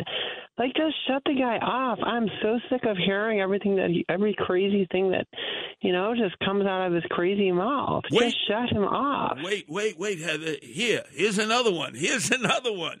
you know, it's like he had a really cool outfit and stuff, and he was a really good architect. And uh, and so you're in love with the with the with the with the with the archi- the, the, the look of it. and he didn't kill six million Jews. That's just like factually incorrect. Guys, get the Ronald Reagan clip they showed me yesterday. Sorry, go ahead. Ronald Reagan said that too. Well, I think Hitler did target and kill some people. So I think you know. I think Obama killed Palestinians. No, I hear you. Here, here's where I think the frustration is, and Nick, you can comment on this. And Obama was not the first black president. He was another Jewish president. Yeah, uh, Heather, I, I kind of concur with you. He was all over the map with that one. I know Obama's like the first black Jewish president. It's really cool, but that guy's nuts, and like so is Alex Jones. He's crazy too. Wasn't he the guy that just got sued for like um like the school shooting thing? Yeah, ten trillion dollars, you know, and he'll never be able to pay. He'll never. Yeah, Be it's like they're both crazy. Just shut them up. I don't want to hear them anymore. No, I know, but unfortunately, Heather, America loves a train crash where they're waiting for the choo choo Charlie Kanye West to crash right into the Rocky Mountains. I know. Like I've been listening like all day to the radio. I've been driving all day today, so I've been listening to you guys all day, and like it just from one talk show host to the next, like no one shuts up about it. Everyone just playing him over and over. Even you earlier, you you were playing earlier today also. Yeah, that's true. I, I must I must acknowledge to you, I have committed that sin, that sin of talking about Kanye West, uh, Milo Yiannopoulos, that screwball, and yes, little boy Nazi Fuentes and Alex Jones. Boy, what a loony kazoonie he is. I am guilty. I am guilty as charged, Heather. Yes, you are. But um, I really love your show. You really make me laugh. So thank well, you. eh, Heather, everybody needs a belly laugh. You know why I do this talk radio thing? You know, and everybody out there, my colleagues, I'm not going to name them Frank Morano. Uh, I'm not going to name them. They go on to these rants like somehow they're going to educate you. You're out there, let's, oh, eh, we're going to change your, your way of thinking, right? You know, with Frank Morano, it's a third party. It's a third. America needs a third party. You know how many people have been saying that for like a century? A third party, right? And he gives you all the nuances, and he tells you why there's a need. And we're not going to change one person's mind out there. Anybody listening to talk radio has already made up their mind, right? This is entertainment. You got that Stunad Ken runway model that Frank Morano is like all for toots over. This is theater of the mind. This is entertainment.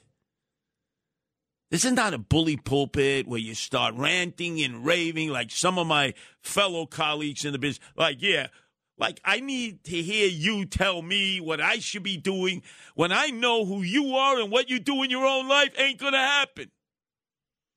Oh, Trump is God. Biden sucks. I mean, that's that's the way most programs. Trump is God. Although now he's a little tarnished. He's a little tarnished, right? DeSantis. Oh, he's the Mashiach. Get out of here. Heather's right. Heather, she, she gave me a pimp slap. She gave me an attitudinal readjustment. I was on my high horse there, right? Talking about what the hell does that mean? You're on your high horse. What does that mean? People say that. Wait, get off your high horse. What the hell does that mean? Get off your high horse. Now, do they mean like, you know, when you were outside the candy store and all of a sudden your mother would put like a quarter in and you get on the little pony ride, right? That was not a high horse. What do they mean? Get off your high horse. Most people have never ridden a horse in their life. Can I tell you about the time, the one time in my life I rode a horse? I was at the Rosebud Reservation with the Guardian Angels from Chicago. And the Sioux there had told me, Curtis, can you please come out here? We have gang influence from Chicago. I said, How do you know they're Chicago? They're wearing Chicago Blackhawk shirts, the ice hockey team. Said, Oh, that, that's a pretty good indication, right? You don't play ice hockey there uh, on the reservation. Rosebud is huge. And so I went out there with the Guardian Angels, right? And they said there are two things you have to do. You have to go into the sweat hut. You know, this is what the men do, you know, the young braves, the warriors. They go in the sweat hut. So they put you in this hut and they put these rocks, rocks that they have been like grilling over fire. And they put it and then they pour water over there and they keep you in the hut. And you got your nose right in the dirt because you can barely breathe, but you can't tap out. You can't tell the uh, Indians. Can I call them Indians? Oh, wait a second. First Nation people, indigenous people. I'm, I'm so confused. You can't tell the young braves out there that you, as a white boy, you know, uh, you're, you're tapping out. So everybody sucks it up. And I had black and Hispanic guardian angels and one young Indian guy from Minneapolis guardian angels. And, uh, and by the time we finished, they finally opened up. And then we had to go diving in this cold water. And we got we got like shivering, shiver my timbers. Ugh, I must have had pneumonia. And then they said, and now you're going to go horse riding bareback. I said, horse riding bareback? Yeah, no saddle. And so now the Indian guardian angel from Minneapolis, oh, he's used to this. He's doing tricks. He's turning, he's jumping, you know. It's like looking at an old Western, you know. Uh, Rin Tin Tin. No, no, no, that's the dog. it's uh, the Lone Ranger and Tonto, right? So he gets in the front and his horse is running, and all our horses are running. And some of the guardian angels are falling off their horse. Uh, My horse was right behind him. I'm holding on to the mane of the horse, his hair. I'm holding on for dear life. And we come to this ravine, an Indian boy, native Indian boy, uh, indigenous person boy, uh, first native uh, boy, he jumps over with the horse and he goes over the ravine. My horse stops and I fly over the ravine and I hit the ground. And man, I was like drunk and stupor for like the next day. I'm wobbling, I'm falling down. It was like I was TKO'd. I've never been on a horse again, not even a carousel. Let me tell you something. My sons, Carter and Hunter, my two youngest sons, we were in uh, Flushing Meadow Park. They have a little carousel there. Daddy, Daddy, c- come on to the carousel with hell no. I have nightmares. Every time I see a horse, even a little wooden horse on a carousel, I'm saying to myself, God, when I watch reruns of Mr. Ed, right? I, I like, oh my God. I flew in the air, like 50 feet in the air. Bang. So I tell the I tell the brave as I'm falling down. I mean, I couldn't get up. I, I lost my stability. I said, "Did I pass the test?" He said, "No." Would you like to take the test all over again? No. I'll fail this test. I'm less than a man. I looked down my trousers, and there were cocktail onions there. I could see that my manhood had shrunk right before my eyes. Sorry, I had to digress. I had to digress. The other side of midnight. It's the other side of midnight with Frank Morano.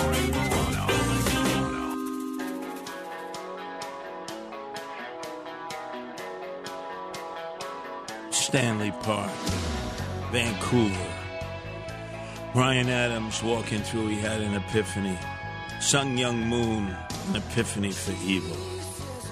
Curtis Sliwa had an epiphany in which I realized that all the furniture was upstairs and rearranged in my wrong rooms.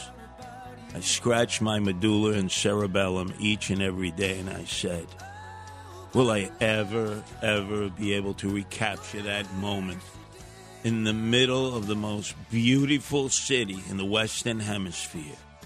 In the middle of the most beautiful park, Stanley Park, and look around, and there was nothing but trees and dogs lifting their legs. And I said, This is nirvana. This is what life is like. Everyone was happy. Hippies were dancing with flowers in their hairs. Men were rolling joints, and they were just like beaming themselves up into a, a world that most of us will never experience. You see, marijuana and drugs were legal in Vancouver before there was even the notion of legalization. So maybe it was the Maui Wowie, the Hindu Kush. Maybe it was the secondary smoke that caused Sun Myung Moon to have an epiphany. Bryan Adams to have an epiphany. Curtis Sliwa to have an epiphany walking through Stanley Park.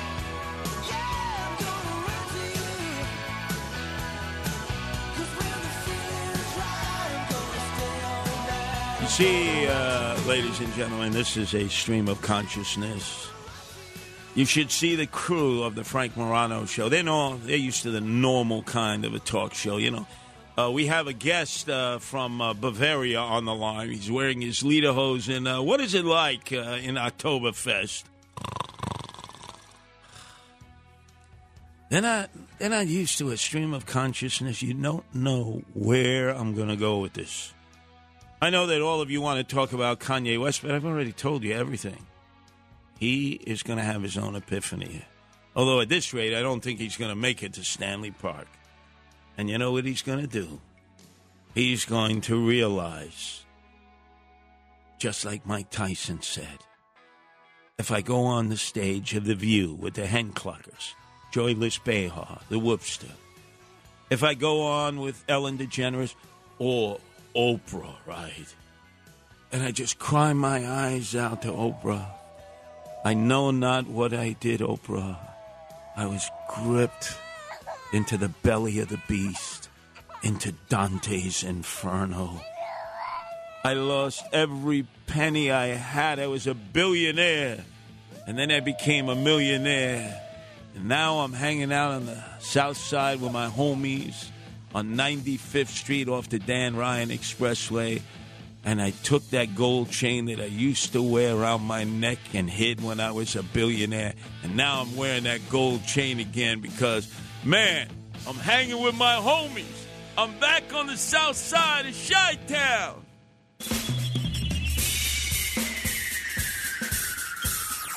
This is The Other Side of Midnight with Frank Morano. They're running a strange program, y'all. Now, here's Frank Morano.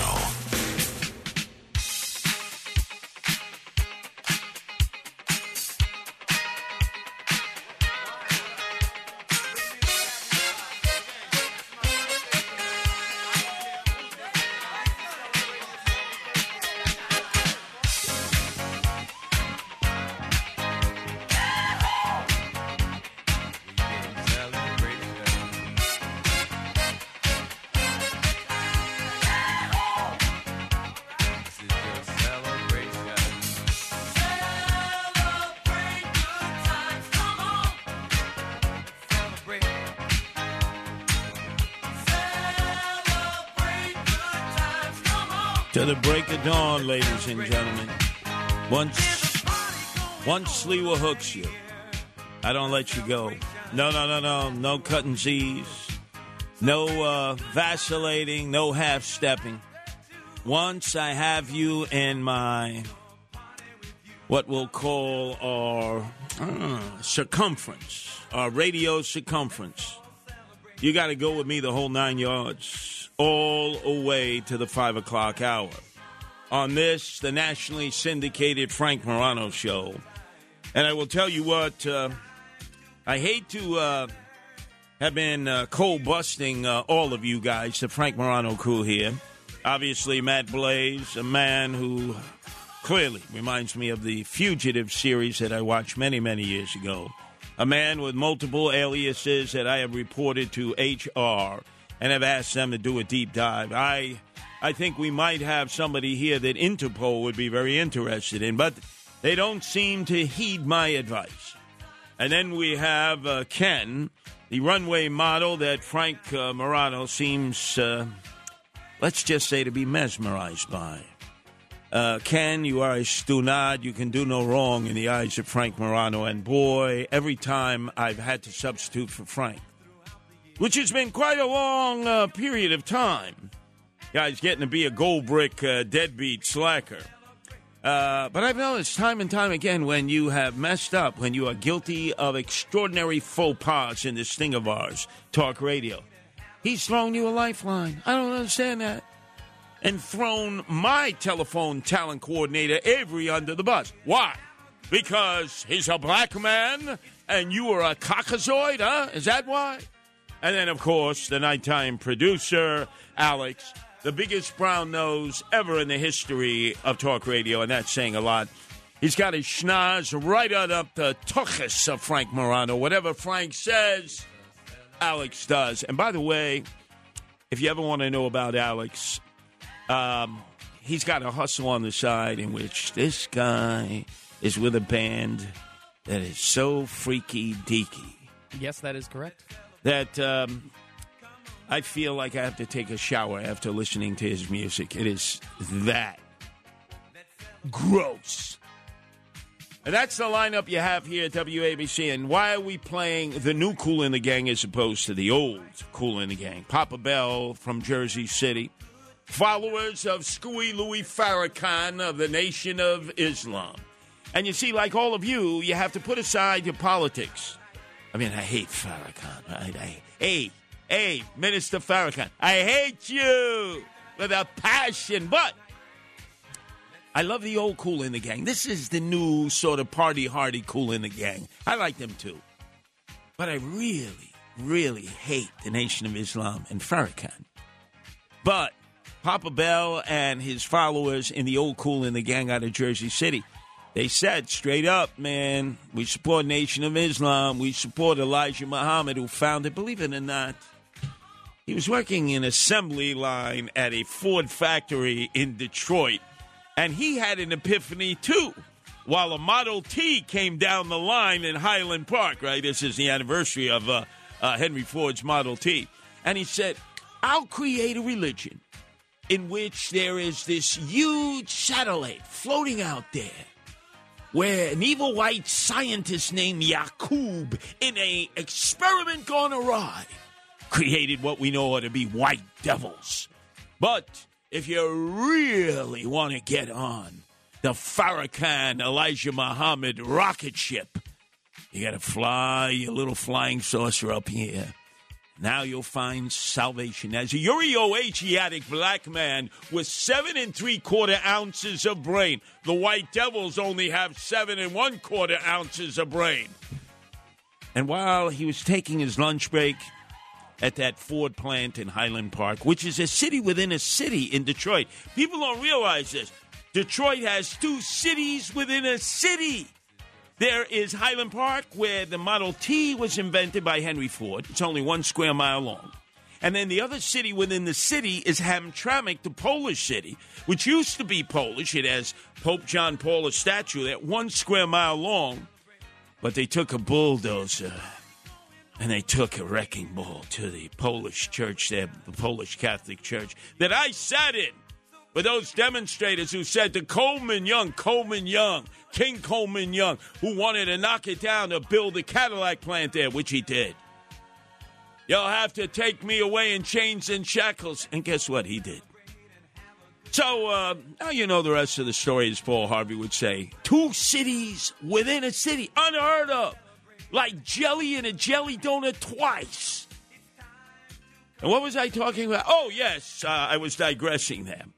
So imagine, there you are, you're Elijah Muhammad. You have created this thing called the Nation of Islam, and now you actually have a lot of black guys and black women following you. And they're calling you the Mashiach. The Mashiach. So if all of a sudden somebody were to bang a drum, fly a flag, and wear a shmata, wow, you got a religion, the Nation of Islam. And he said, I got to get out of here.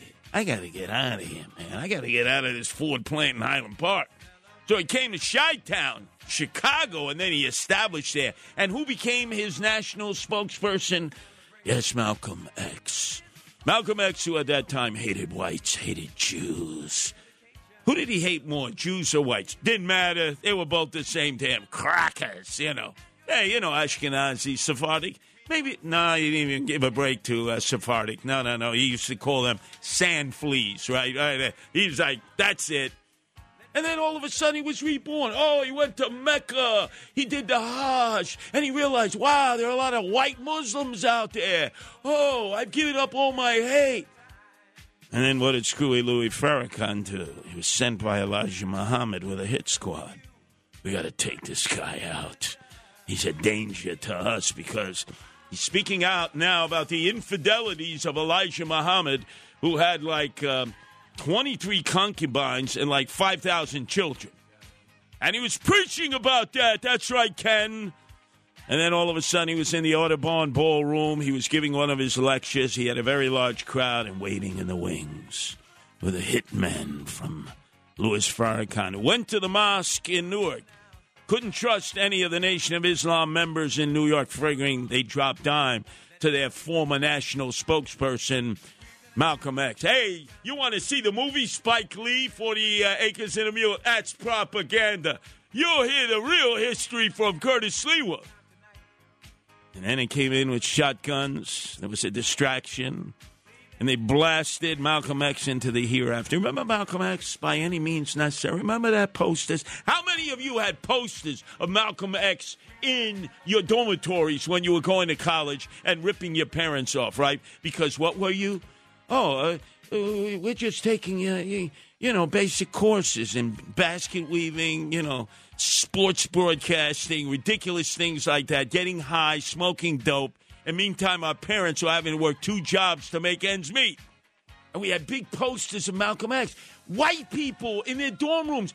Stunad. He hated white people. He hated Jews. Oh, but we love Malcolm X. Boy, did I digress there, huh? Hmm. See, you learn a little bit about the nation. I hate them, especially their security. They call them the FOI, the Fruit of the Loom Boys, I call them. Did I ever tell you the time that Dominic Carter? You got to ask Dominic Carter. He's a Euro Asiatic black man. He grew up in the projects. Oh, yeah, 138th and 3rd. The Patterson Projects, rough. And then he grew up in the Throgs Neck Projects. Went to uh, Theodore Roosevelt High School. Oh, the favorite person of uh, Frank Morano, who's not here today because he's a recovering talk show host. Uh, Frank Morano, uh, alive or dead, what's the one person in the world that you would want to have dinner with? Oh, without a doubt, Teddy Roosevelt. Uh, are you a Cheech? Uh, you a Zip uh, Siciliano? Oh yeah, that's your, my name. You know, everybody in my family is named Carmine except for me. My son is named Carmine. My father's named Carmine. So that means you're a Cheech, a Zip, right? A Siciliano. Absolutely, 100% Siciliano. Do you realize that your hero, Teddy Roosevelt, was asked by the New York Times we understand that 11 Sicilians were hung and lynched in the streets of New Orleans by a mob. What do you think of that, President Teddy Roosevelt? You know, say, good. They should have hung some more. And this is the guy that Frank Morano wants to have dinner with if he would ever to be resurrected, right? In fact, maybe he's at Mount Rushmore right now, you know, bowing to Teddy Roosevelt up there. Not George Washington, not Thomas Jefferson, no, not Abraham Lincoln, but Teddy Roosevelt. Yeah, go ahead, kill some more Sicilians, lynch them. I have no idea what's going on. Yeah, you don't. That's how we got Columbus Day. The next president, I forgot who the hell he was, he felt so bad for what Teddy Roosevelt said. Hey, you know, to appease you Italians, you wops, you guineas, you dagos, here, here's Columbus Day you know, in honor of the Nina, the Pinta, the Santa, and the Maria. Right? The Nina, the Pinta, the Santa, and the Maria. Hey, by the way, did you know Christopher Columbus, he was Jewish? Did you know that? From Genoa? Oh, yeah. And the reason he fled Spain after he got the money from Queen Isabella and King Ferdinand, right? 1492. That was also the date of the Spanish Inquisition. If you happen to be a Jew, off with your head. Or you could convert and become a what? A Morano. Did you know that? So that tells you that Frank Morano, his family, at one time were Jews in Spain. And all of a sudden, the conquistadores of Queen Isabella and Ferdinand came knocking at their door. I see that you have on your door here, you have the symbol of Judaism, the Ben Hur symbol, right? The Star of David. Do you renounce your Judaism now at the point of a sword? And right away, his great, great, great, great, great, great, great grandfather in Seville, Spain said, Yes, we renounce it. We want our heads to stay on our shoulders. So you are now Moranos. The rest of the Jews, they fled to Poland. And the Polish said, Hey, by the way, would you like to be our tax collectors and go into the Ukraine? And the Polish princes said, Wow, I understand from uh, the Spanish uh, friends of ours, of Queen Isabella and King Ferdinand, who wanted to chop your heads off, that you were pretty good tax collectors. But we're going to send you into the Ukraine. The Ukraine? Where is the Ukraine? It's it's that country over there. Wait a second. They have Cossacks, don't they? Uh, they launch pogroms, don't they? Don't worry about it. You just collect the money for the Polish princes. And then all of a sudden, the Cossacks got together in Ukraine. And they went up to the Polish princes and they said, How dare you send the Jews to collect the taxes? And they said, It wasn't us. Oh, so if we launch a pogrom and we wipe them out, that's okay with you? Never saw them before in our lives. No wonder why Jews, they always have passports on them. They never know. Even in the United States. Hey, Hey, Mo, why do you have a passport on you? You never know. You never know. See, you're getting a stream of consciousness here. It's coming fast and furious. You want to talk Kanye West? Come on. Everybody else is talking Kanye West. Who the hell is talking this stuff? Now you know why Frank Morano ended up with the name Morano. They didn't flee to Poland. They didn't die by having their heads chopped off because they said, We will not forsake Hashem. We will not forsake Hashem. We will not accept JC. Why not? Jesus Christ was a Jew. When he died, when he crucified, right? He was a Jew. But they figured, hey, we can't give up on Hashem, Old Testament. We don't recognize the New Testament. Chop!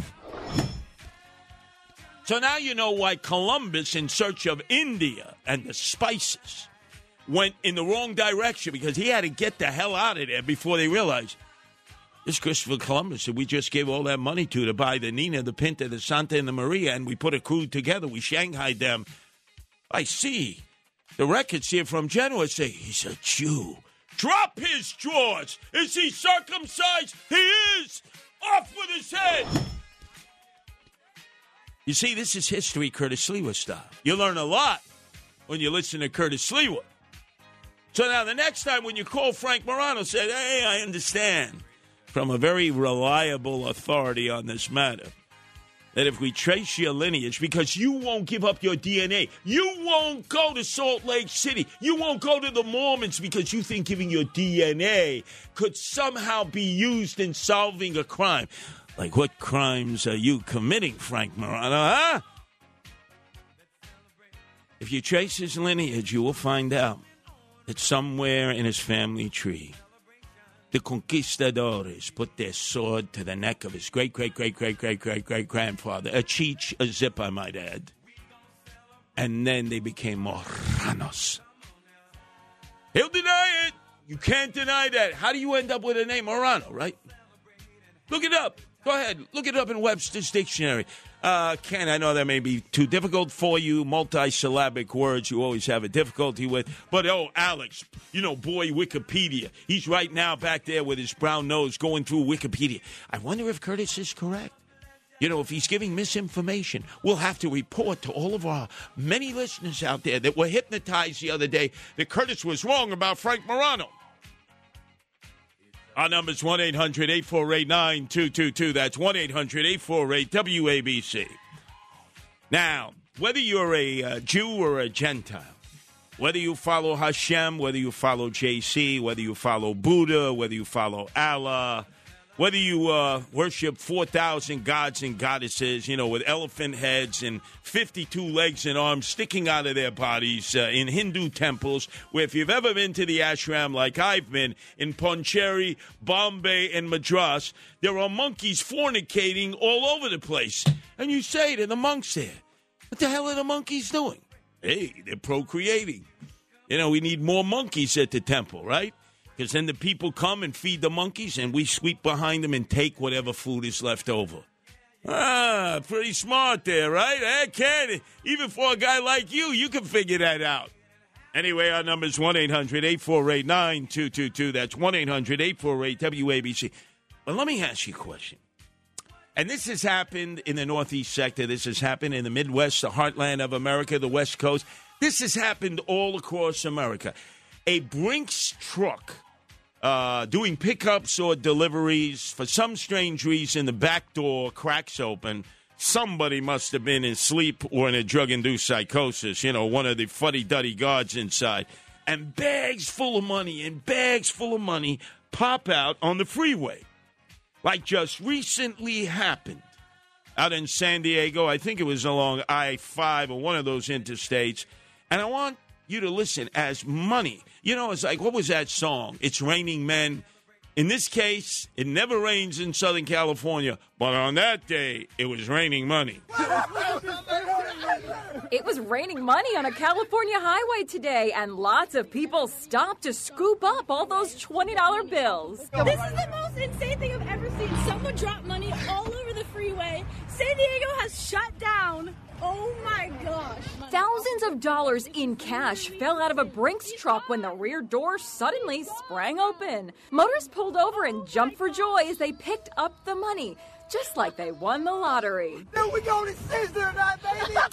But not so fast. Cops are warning the money grabbers to turn in the loot. I highly suggest that they come in before we come knocking on their door and just turn the cash in. Two people were arrested at the scene with the cash they collected, and the FBI is studying videos to find others. In the meantime, people can dream. This is the most insane thing I've ever seen. Didn't you love that one guy? We're going to Sizzlers. Have you ever been to a Sizzlers? I got to tell you. My two youngest sons, they love Sizzlers. I have no idea. That was like the raunchiest place that I've ever been to. Always lines buffet. There was a Sizzler right on Metropolitan Avenue in Forest Hills when I was living there. Carter and Hunter would say to me, Daddy, Daddy, we want to go to Sizzlers. The only thing I liked at Sizzlers, they had those big Idaho potatoes, not Maine. I said, I want to look at the bag. You know, I went in the back area. Oh, my God, I looked in the back area. Man, they they didn't get a grade yet. You see, in New York, they put grades on restaurants. They they had outside, and it was withered. Grade still pending, like three years. Grade still pending. So the manager must have been greasing off the health inspectors. I went in the back there. I thought, oh my god, there's like cockroaches on military maneuvers on the floor there. So I go over to the bag of potatoes and they were Maine potatoes. And I like, hey, I said, no, no, no. I only eat big Idaho potatoes. They said, well, just imagine, close your eyes and imagine it's an Idaho potato. They showed him. It's a big potato. I said, it's a Maine potato. I don't like Maine potatoes because of Kennebunkport, because that's where the Bushes were living. I, I, that's where uh, Muskie, remember when he was running for the presidency, he cried. Um, no man cries when you're running for the presidency. And that was it for Muskie. Although they claimed that they had fed him LSD, that it was a Republican trickster, probably Roger Stone. But he was crying there. Remember Muskie? Uh, what was he crying about? You didn't realize he had hemorrhoids.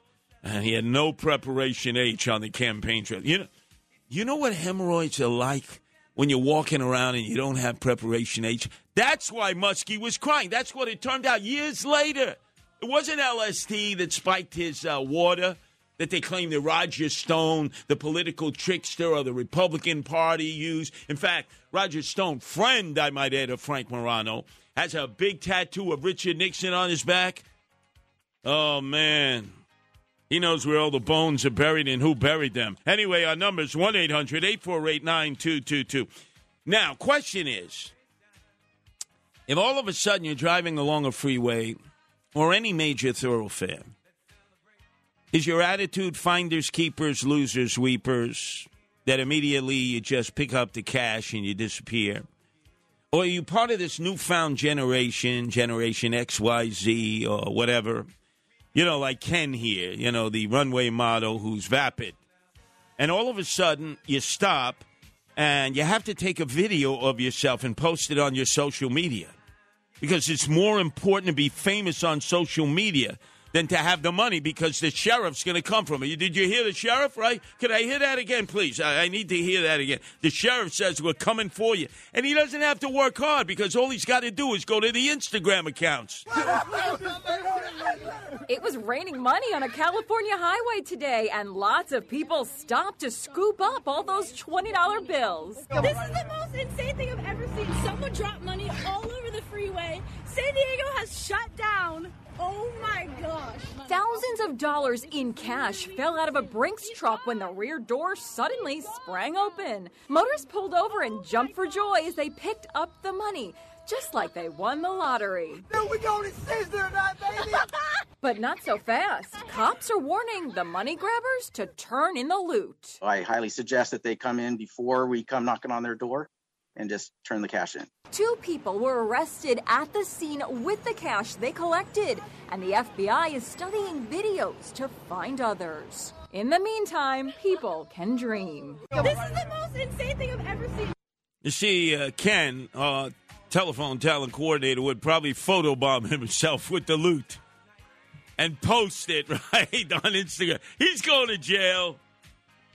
But the older people, older people, like my generation, baby boomers, no, they look both ways, see if uh, 5 was around.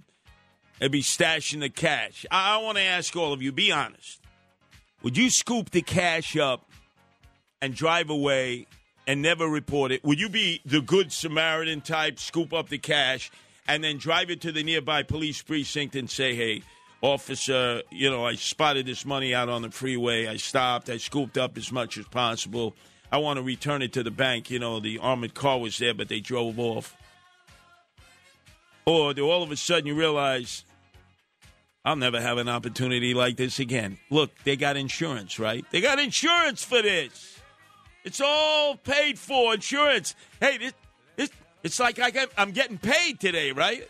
It's like it's an ATM machine, and I got the PIN numbers, and man, I'm lucky today, and I ain't giving it back. I ain't giving it back. I wonder what the Frank Morano audience was doing. Now they're having pangs of consciousness. What do I do? What do I tell this screwball, Curtis Sliwa? That I would cop the money and I would uh, disavow having any knowledge, even though they got my license plate number. You were at the scene. There was a person matching your description who was seen leaving your uh, your Yugo car. There's only two Yugos left that had been manufactured in Serbia years ago by Tito. Uh, and you- you're the owner of that car, right? What car? This this Yugo car. Never saw it before in my life.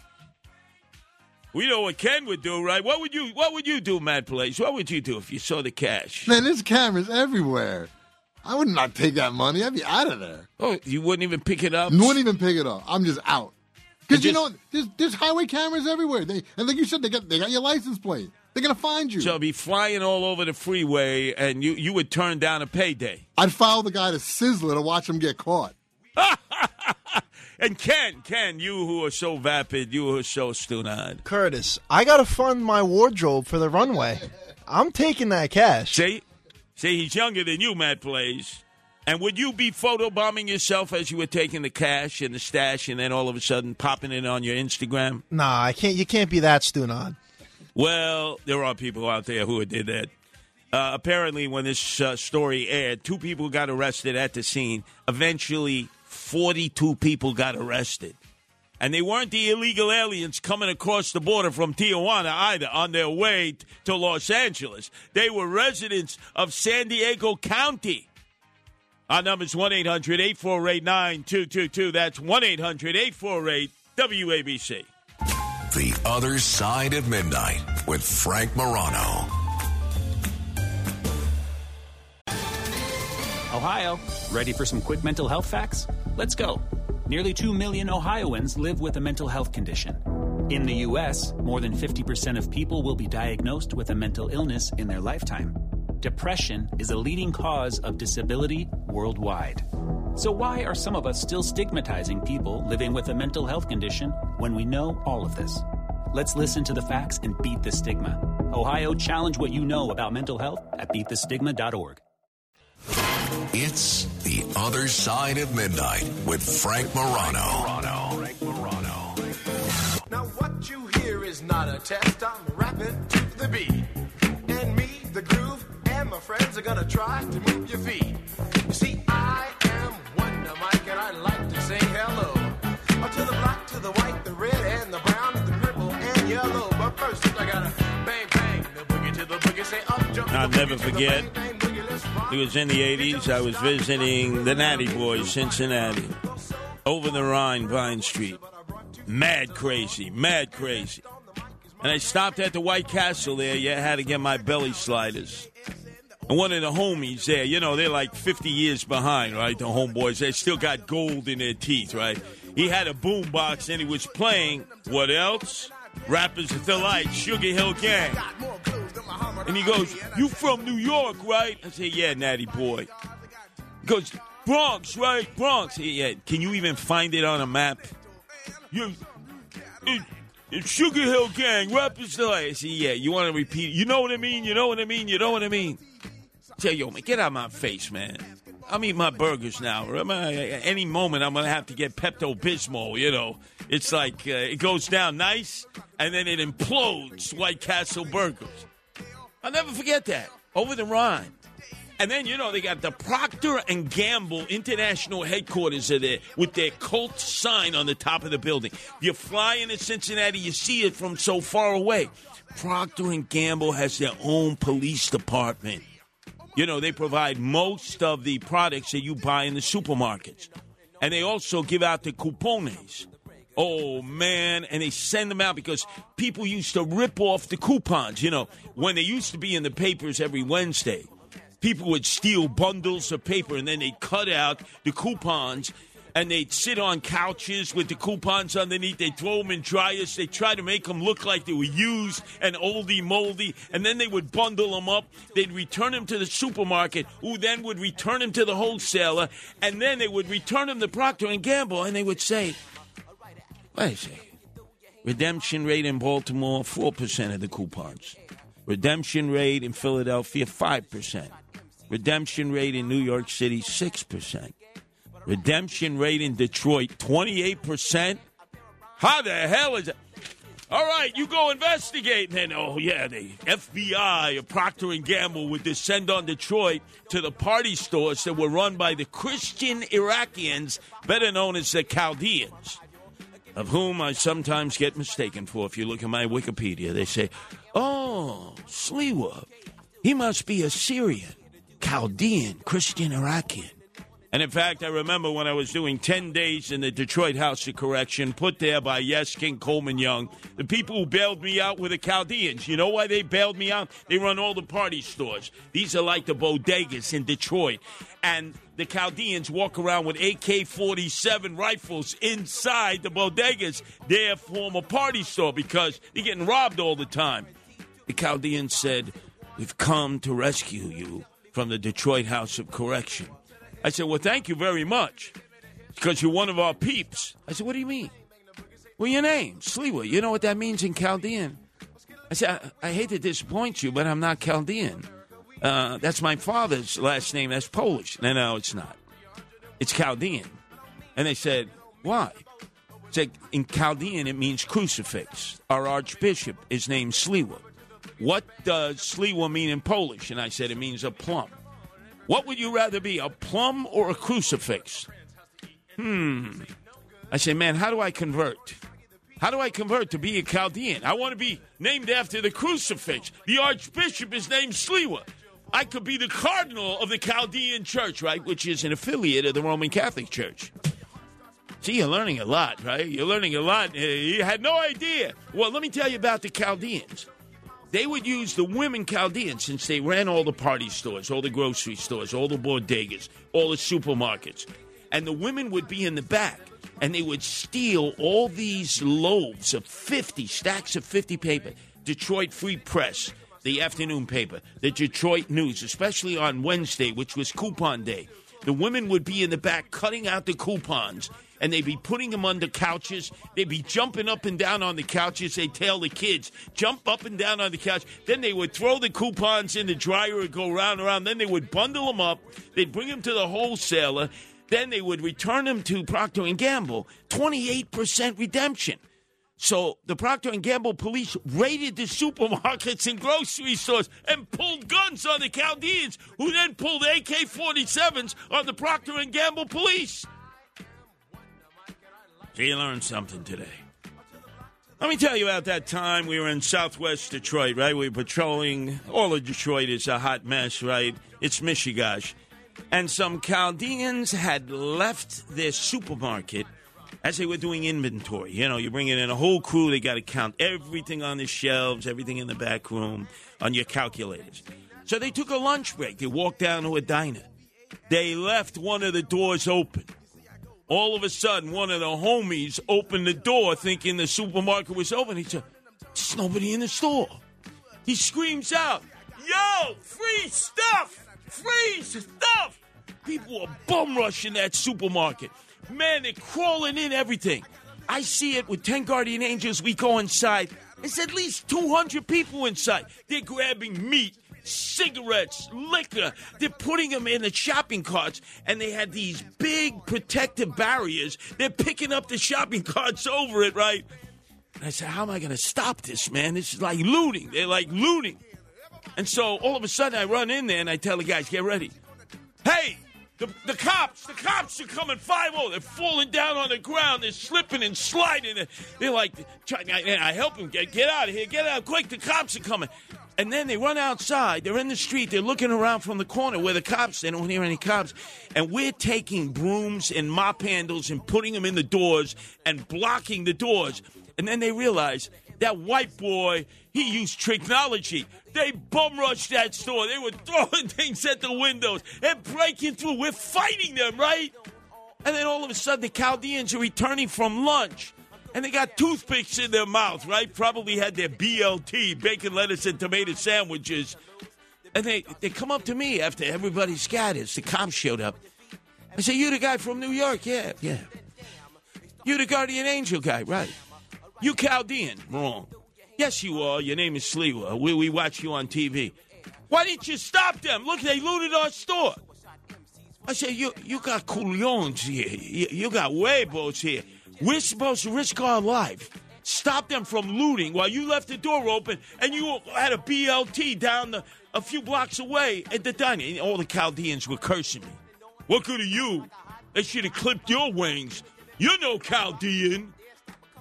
And now you learned the life and times of Curtis Sliwa in the mean, tough streets of Detroit. But the Chaldeans, still, if you look at Wikipedia, oh, he's of Assyrian heritage. No, I'm not. And yet they keep, you know, because you can write anything in uh, in Wikipedia. It drives me crazy.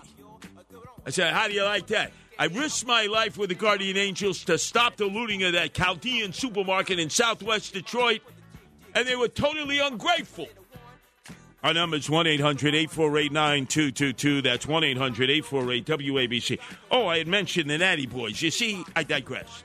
Let me talk about Cincinnati. This happened just the other day. Drivers outside of Cincinnati got an early Christmas bonus after pulling over and grabbing money that had spilled out on Interstate 7. What? Out of a Brink's truck. It happened about 3:45 in the afternoon and drivers were seen pulling over, getting out of their vehicles and grabbing currency and stuffing it in their cars and driving it off. Dispatchers from the Warren County Sheriff's Office told their deputies in the field that there were reports of money all over the highway near I 71. The state police in Ohio also responded to the scene to assist because traffic was snarled due to the cash grab. County dispatchers said they received reports of bags and bags of money that were all over the highway that were being snatched up by people. The request for additional information was deferred by the state police, who said the Warren County Sheriff's Office took the lead on the investigation. They were going to be checking the video from the nearby posted cameras in which they would track down the culprits if they hadn't come in and return the money in 48 hours based on their license plates. The sheriff's office did not immediately respond to requests seeking confirmation of the incident or if within 48 hours people had decided to return the loot. The Natty Boys, I'm telling you, over the Vine, Rhine, Rhine, anybody ever been there? Rough. They still got those fronts in their mouth, the Natty Boys, right, with gold. Man, what, what, what are they, back in the 80s? And then they got the the Jerry curls too, greasy, greasy Jerry curls, and they got the bubble hats. You know where they're putting little bubble hats on. I said, you still use Jerry curl? Yeah, man, man, it's fly. You you using terms like fly? Well, well, what have you gone to the black exploitation movies downtown Cincinnati watching Superfly TNT Shaft? He's a bad mother. Watch your mouth. They thought that was a hip and happening movie. Anyway, let's go to the phones. It's Jay in the Poconos. Your turn to be heard here on the Frank Morano National uh, Syndicated Program, Jay. Good morning, Curtis. Uh, I would not take the money just for a simple reason. It's not mine, and it wouldn't be worth the aggravation getting hassled by the police. You know they're going to find a lot of these people, and I just wouldn't want to get involved with it. But um, that's just the way our society is now. They, they don't even think about the, the simplest, easiest rules to follow, you know? Yeah, but I got to tell you, Jay, in everybody's minds, it's just like uh, when there was looting and shooting in the summer of 2020. And I was out on the streets uh, with the Guardian Angels in uh, a Soho, in Midtown Manhattan. This was June 1st, June 2nd. The mayor in New York City, uh, Bill de Blasio, the part time mayor, the dope from Park Slope, had ordered the police to stand down. Black Lives Matter and Antifa were like locusts through the cornfield. They were they were looting, looting. And when we would confront them and stop them, they would say, "What do you guys care? They got insurance. They got insurance. You see, that's the prevailing attitude. Is don't worry about it. They're going to get their money back. They got insurance, Jay.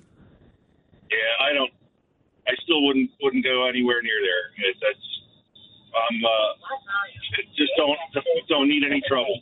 I stay away from it. So, hey, but uh, listen, it's great to hear you on the radio, and um, By, by- by the way, by the way, uh, Jay, uh, you're in the sixth borough of the city of New York, the Poconos. So you also happen to be a police officer? No, no, I'm not. I'm just a dopey truck driver. Oh, truck driver, 18 wheel tractor trailer? Yes, sir. Oh, and what's your route? Where you going from and where you going to? I go from the Poconos to the city, anywhere in the city, every day. And how much do you get clipped? Because as you're going through Pennsylvania, you go on the turnpike there? Uh, Route 80, and then uh, either the GW or Lincoln Tunnel. So when you bring your load into the city, how much do they clip you for tolls? It's over a hundred dollars. We have E-ZPass, so I don't really know Wow. the specifics, but it's over a hundred bucks. Yeah, well, they've raised it. They've raised it. It's ridiculous. And do you ever go south of 60th Street on the island of Manhattan? Yes. Well, guess what? When you do that in the future, if the governor has her way, there'll be something called congestion pricing. It'll be another another round of you getting clipped. You won't have any hair left on your uh, your head after the barber clips you over and over and over. Right. So I don't. I'm not independent, so the company pays for it. But um, when the, the customer is the ultimate person who's going to pay for all that. And what Like what up, the price goes up. what kind of load do you carry? Uh, it's kind of secret. Oh, okay. Hush, hush, mush, mush, right? Uh, Yes, sir. Now, I love that question. Question: uh, Is there enough diesel fuel out there now? There was a shortage uh, a little while back. Um, it, there is right now, um, but but if we have any kind of bad weather, where supply chain, or if this rail strike goes, you know, you look at some of these uh, rail yards and all those tankers with the hazardous material placard with the flammable. A lot of that's either diesel fuel or some kind of additive for gasoline, and and uh, when when those trains stop, a lot of a lot of that fuel is stopped because they put the kibosh on the pipelines. Now, do you happen to be, reside yourself in Pennsylvania, the Keystone State? Yes, sir. Uh, could you explain how you elected Fetterman as your U.S. senator? Inquiring minds want to know, Jay. Now I couldn't I couldn't begin to tell you. I, I feel sorry for the man. Uh, he's obviously had a stroke, and you know, when you have a stroke, your brain part of your brain dies and it doesn't grow back. And I I cannot answer that question. Well, I, I think I think I know, Jay. I did a deep dive early on. Uh, Dr. Oz, who was a carpetbagger from Jersey, there was no doubt about it. Uh, but that did that didn't become the number one problem.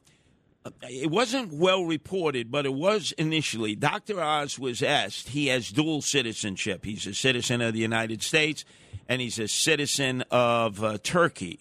And he had two passports. And he was asked publicly on a number of occasions in interviews that were done from Pittsburgh to Philly to uh, Harrisburg.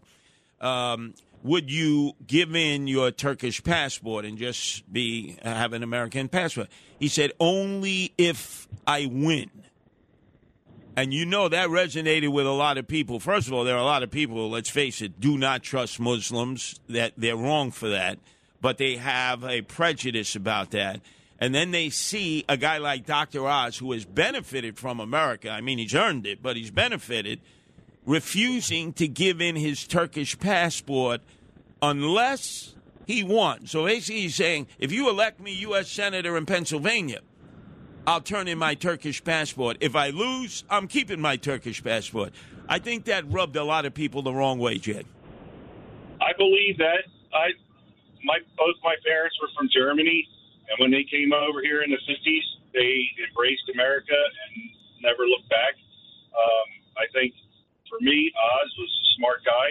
He's successful, and I would rather have a smart, successful guy, regardless of what he thinks about a passport. That doesn't make such a big difference to me, but um, I would prefer having somebody, like I said, who's smart and, and uh, successful, try and run our Commonwealth.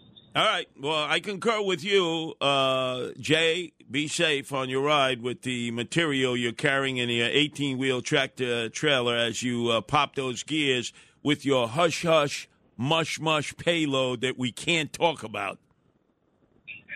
10 4. Thanks, Curtis. Very good. I think I know what he's got in his rig.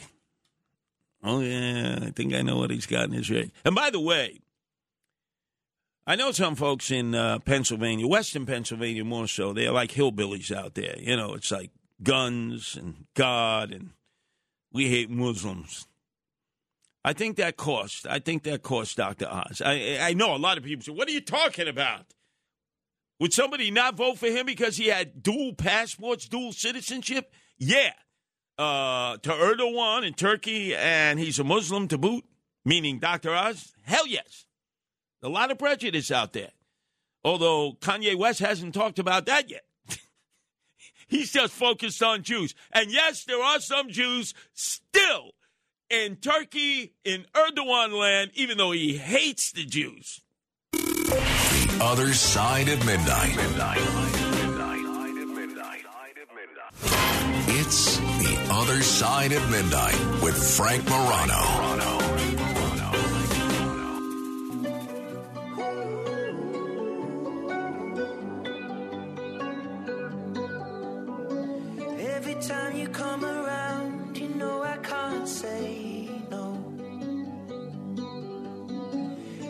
Time the sun goes down, I let you take control. I can feel the paradise before my world implodes. And tonight had something wonderful. My bad habits lead to late nights and alone Under the title of Finders, Keepers, Losers, Weepers. Remember we were told that as kids? Finders, Keepers, Losers, Weepers. I still can't get over that guy. He's, he's, he's picking up all that loot on I 5 outside of San Diego, and he says, We're going to Sizzlers.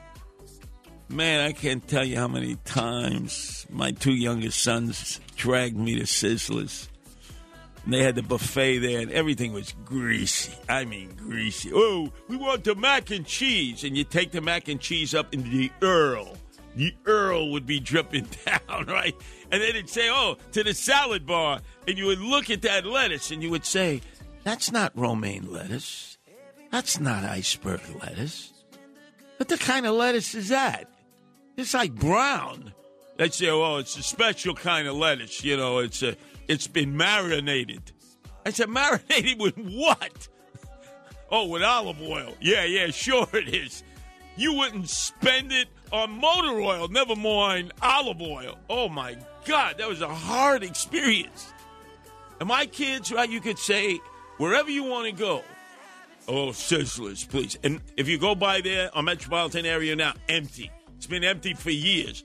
It's like a browning field. Nobody would go near the place because it's toxic. Oh, I hated that Sizzler. And then they give the kids balloons, right? Ooh, daddy, daddy, you're giving balloons out. Yeah, it's a lure. It's like a Venus flytrap.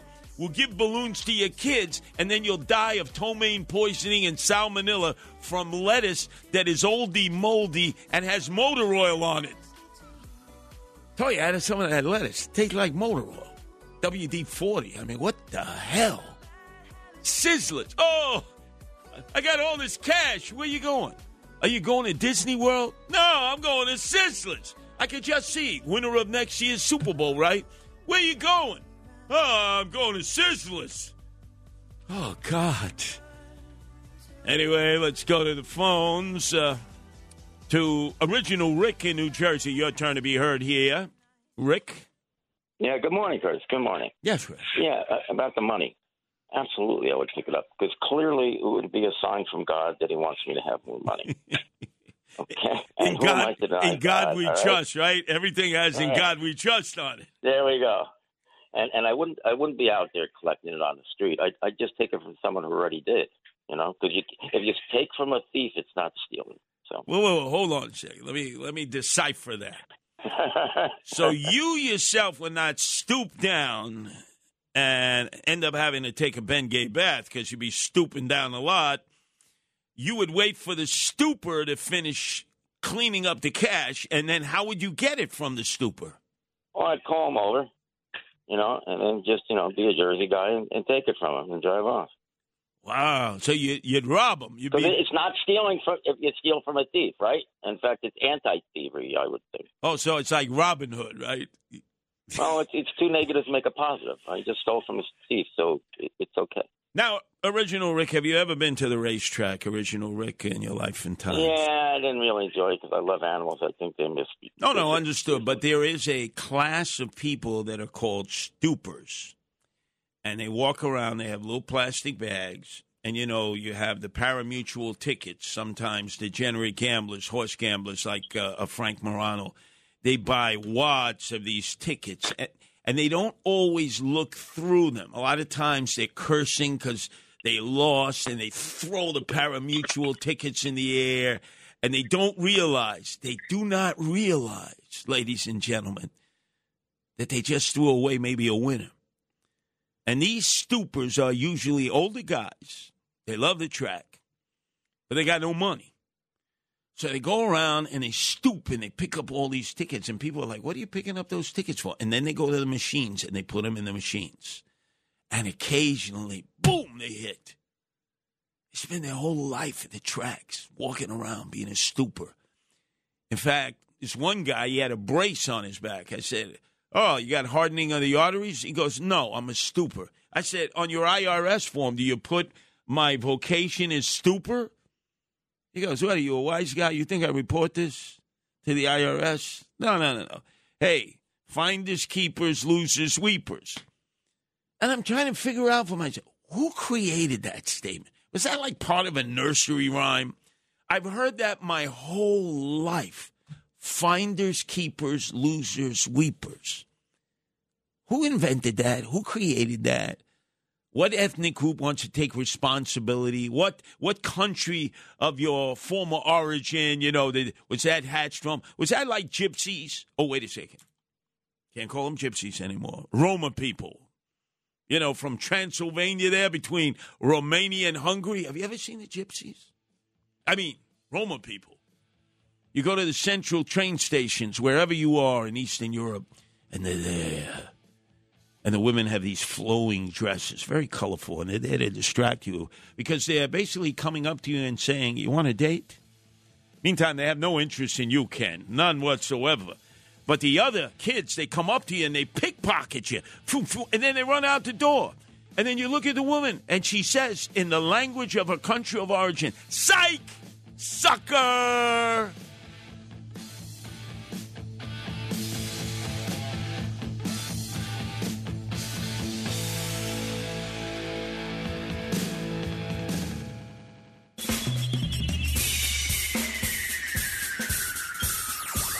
This is The Other Side of Midnight with Frank Morano. They're running a strange program, y'all. Now, here's Frank Morano.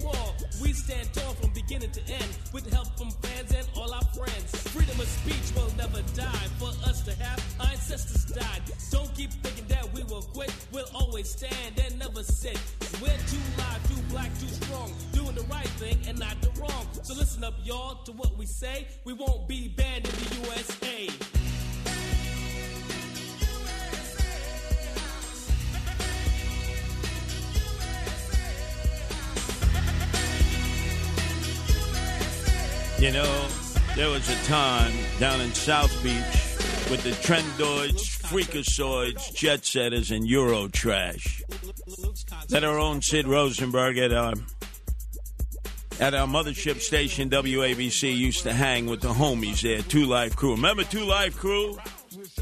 This this song was like off the charts. Banned in the USA was about free speech.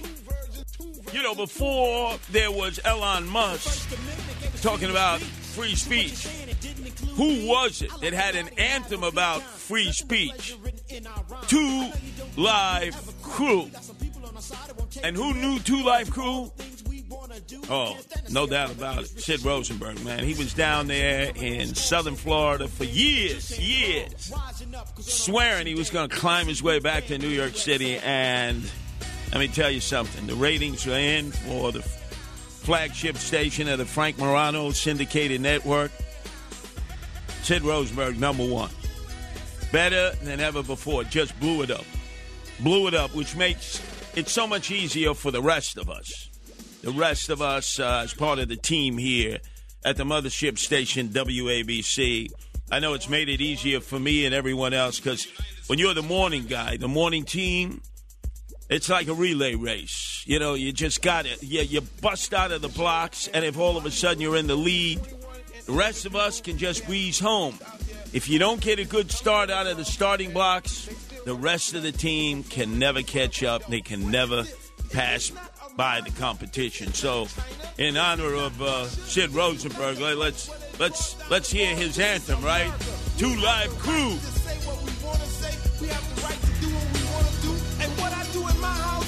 Might not do in your house. So what I do in my house is my business. And the simple fact of it all is that we are bonded by the First Amendment. We have the freedom of expression.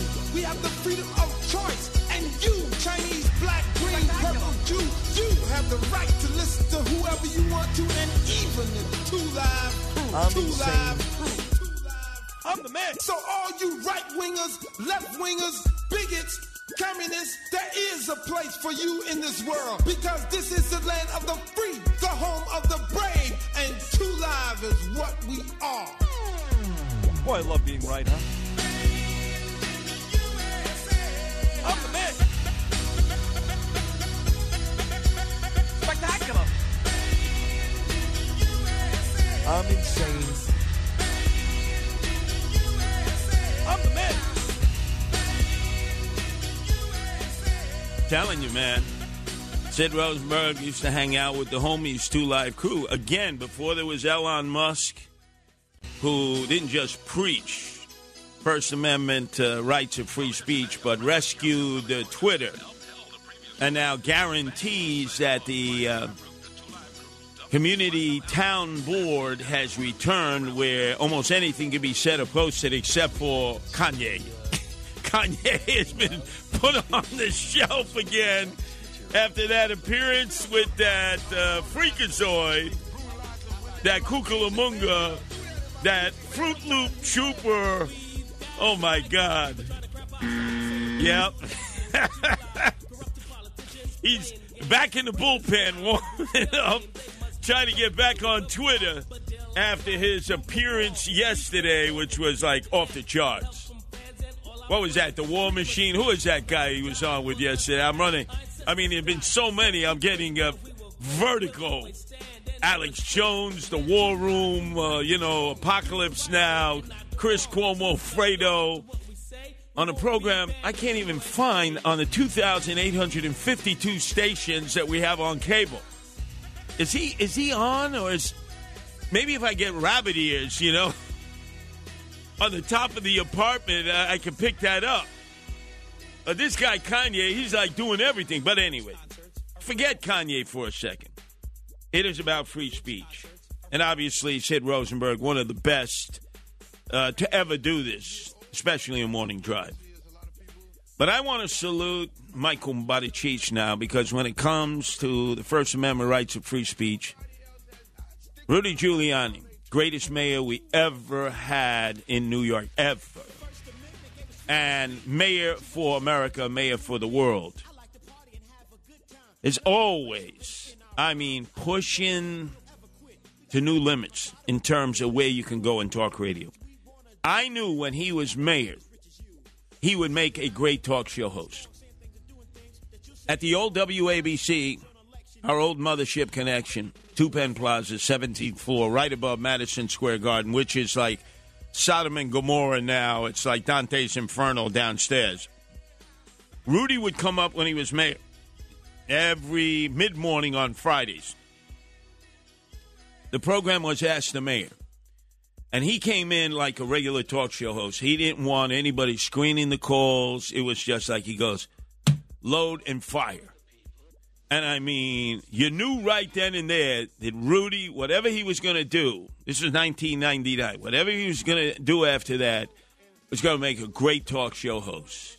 You know, it may have taken a few years because remember, he was yet to run for the presidency. He was a dollar short and a day late.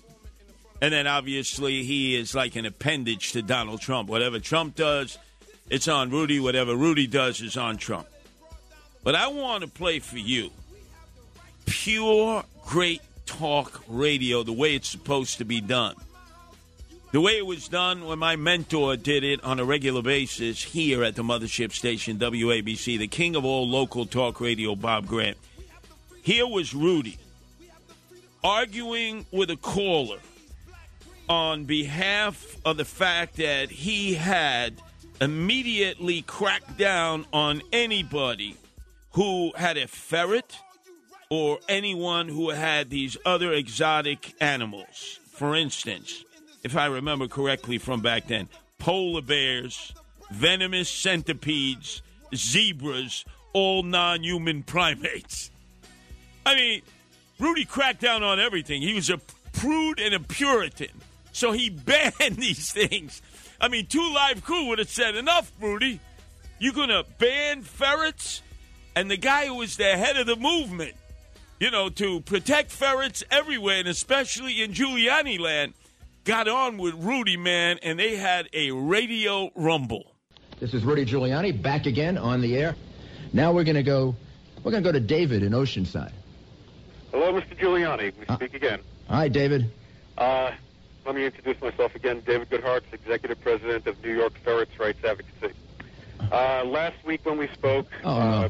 you said a very disparaging remark to me that I should get a life.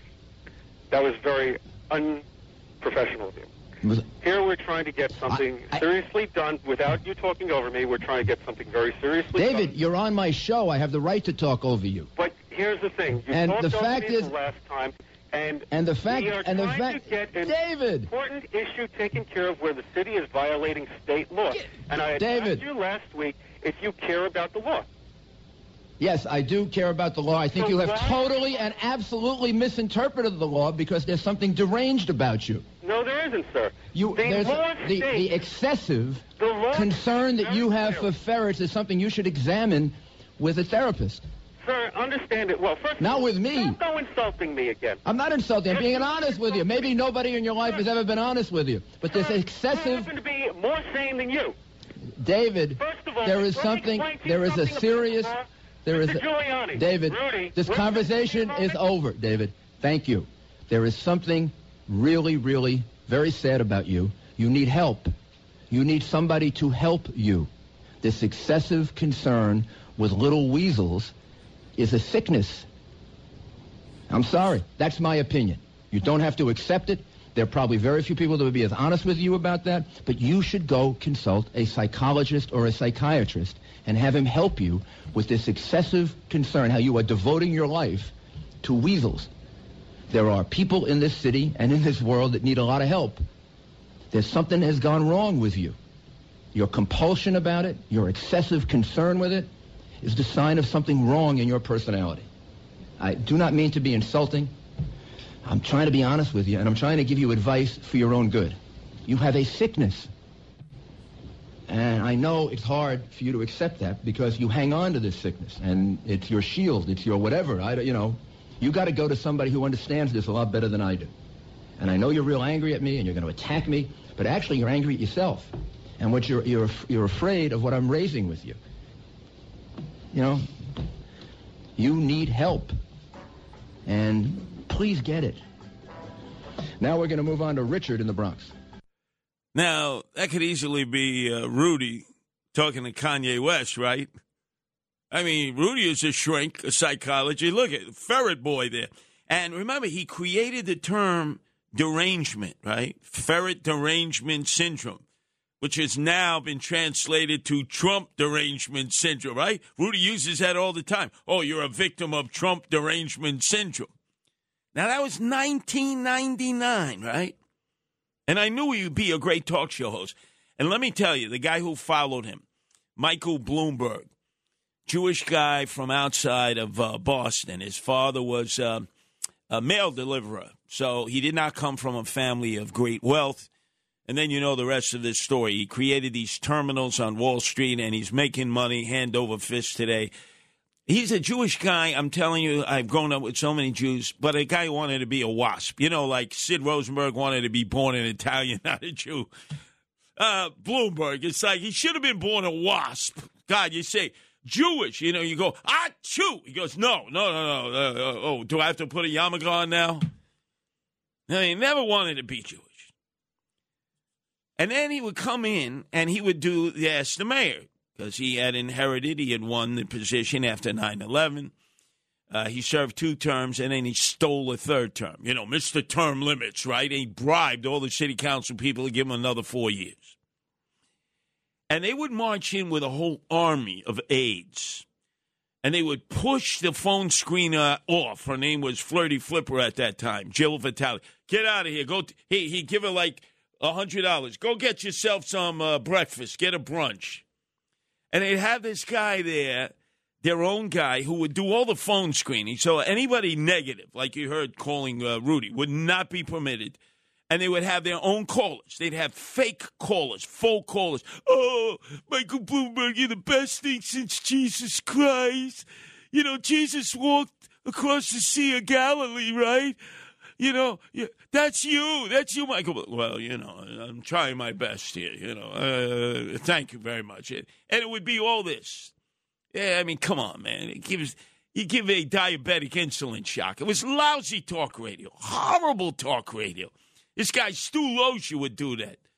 Talk about a weasel. This guy was trained by the schmuck to plus Chuck E. Cheese Schumer. He would dig for dirt and he would be with Bloomberg. Eh, eh, He's the one who scared off Anthony Weiner. That's right, my partner on Saturdays, left versus right. They came with him with a dossier when Anthony Weiner was going to run against uh, Bloomberg, who wanted a third term, and Weiner would have killed him.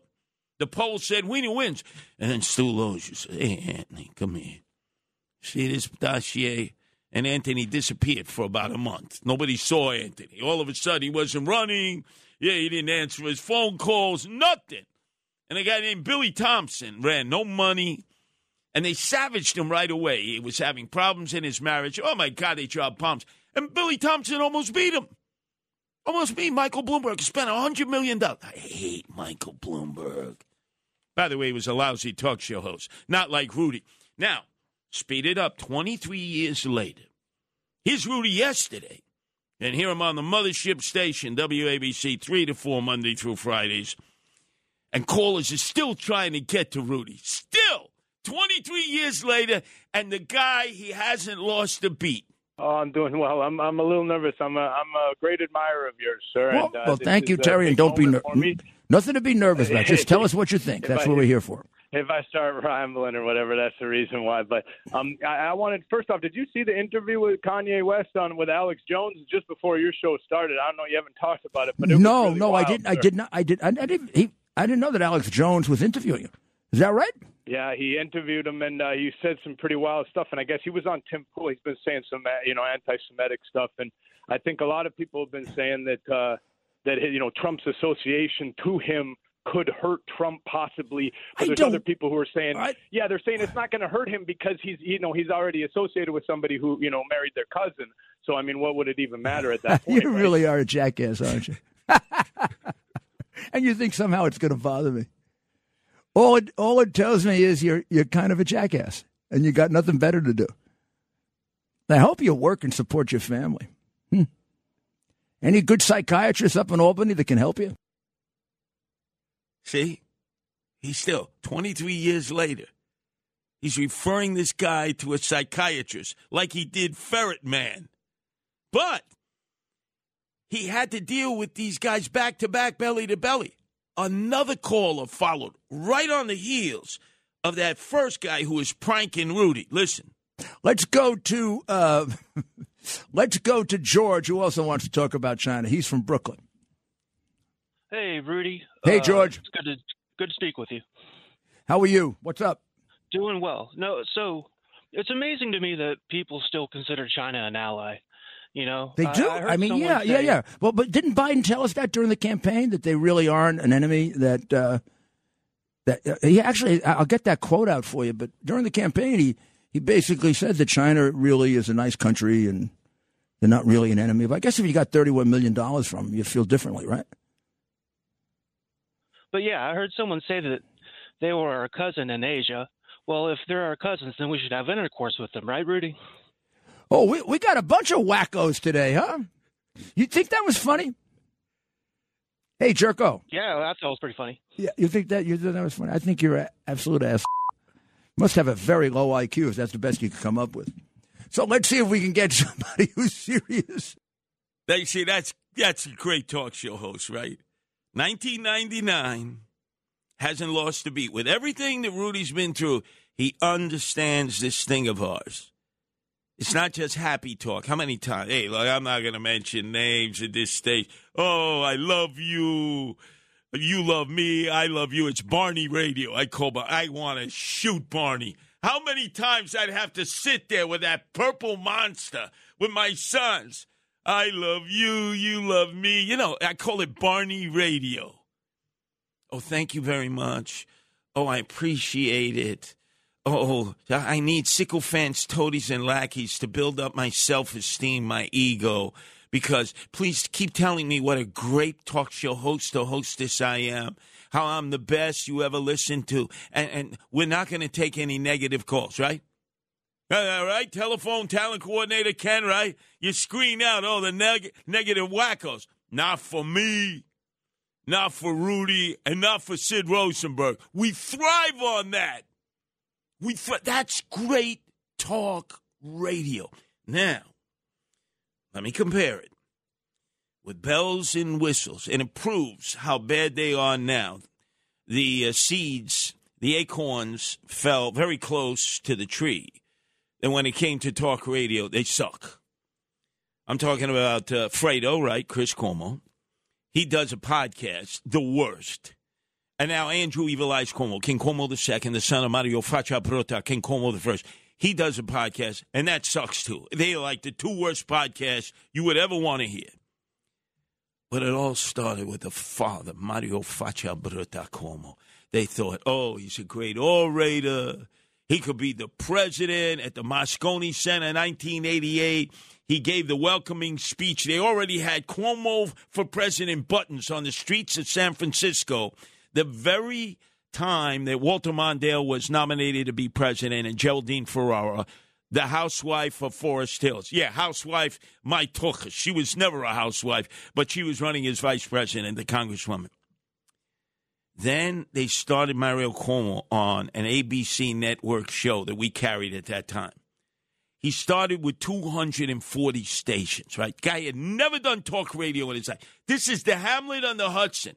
If you would ask him, would you like a chocolate cone or a vanilla cone? The guy would vacillate. He'd be like arguing with himself for like 20 minutes. They were make the worst talk show hosts.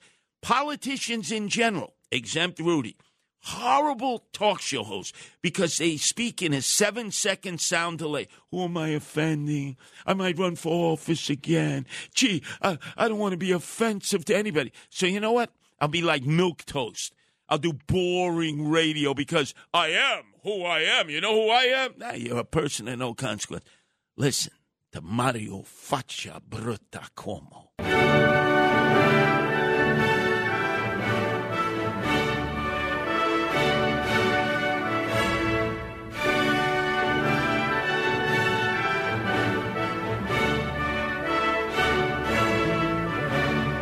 Good weekend to you.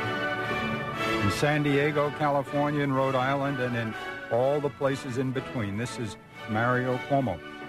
Things are always ending, things are always beginning. This, as you may know, is the last live show in this program that I'll be doing. For the next four months, I'll be putting a sharper focus and a greater emphasis on the campaigns for president and Congress with in person appearances. I'll be traveling around the country a great deal, making speeches, having debates with people like Jack Kemp and Bill Bennett, and uh, doing some uh, guest spots on radio, television. We'll do a series on CNN Sundays at a 12 o'clock, the Frank Sesno Show. Bill Bennett and I will be on on alternate weekends throughout the campaign, and maybe we'll be doing something from the convention. So we're, we're beginning something new, at least for the four months until after the election, which is November 5th. But it's much too soon to say so long. We have a whole lot of conversation still ahead of us. Three hours of it, to be precise. Oh, God. On this Independence Day weekend. So take down the numbers because there'll be a great deal to talk about. God. If you want to call 1 800 825 No. 5188. I don't. 825 5188. If you'd prefer to fax, and the fax will Facts, be working. right, that's three how hours. long that And It works vigorously indeed. 1 800 588 9681. Oh God, that was so bad. And the reason it was his last show is they were taking him off the air. So in typical fashion, instead of saying, you know, I'm a great orator, I've been a great governor, I could be the president, I could be a future United States Supreme Court justice, I could be any of those. But as a talk radio show host, I really suck because I have no opinions. I won't offend anybody. And every time I offend anybody, I spend a half hour apologizing on wounded knee. That makes for lousy talk radio. That's why you got to listen to Sid Rosenberg when he opens up the phone lines and the callers, they go right, right for his throat. Or myself, right when I'm doing my stream of consciousness theater of the mind, they go right for the throat. And Rudy, now you heard him. 23 years later, they're still pranking him. And man, he's like he didn't hang up on him. He continued to talk to him. Hey, jerky boy, right? This is the former mayor of, of the world. you see, if you don't have it in you, you're never going to be a good talk show host. You you're just taking up real estate.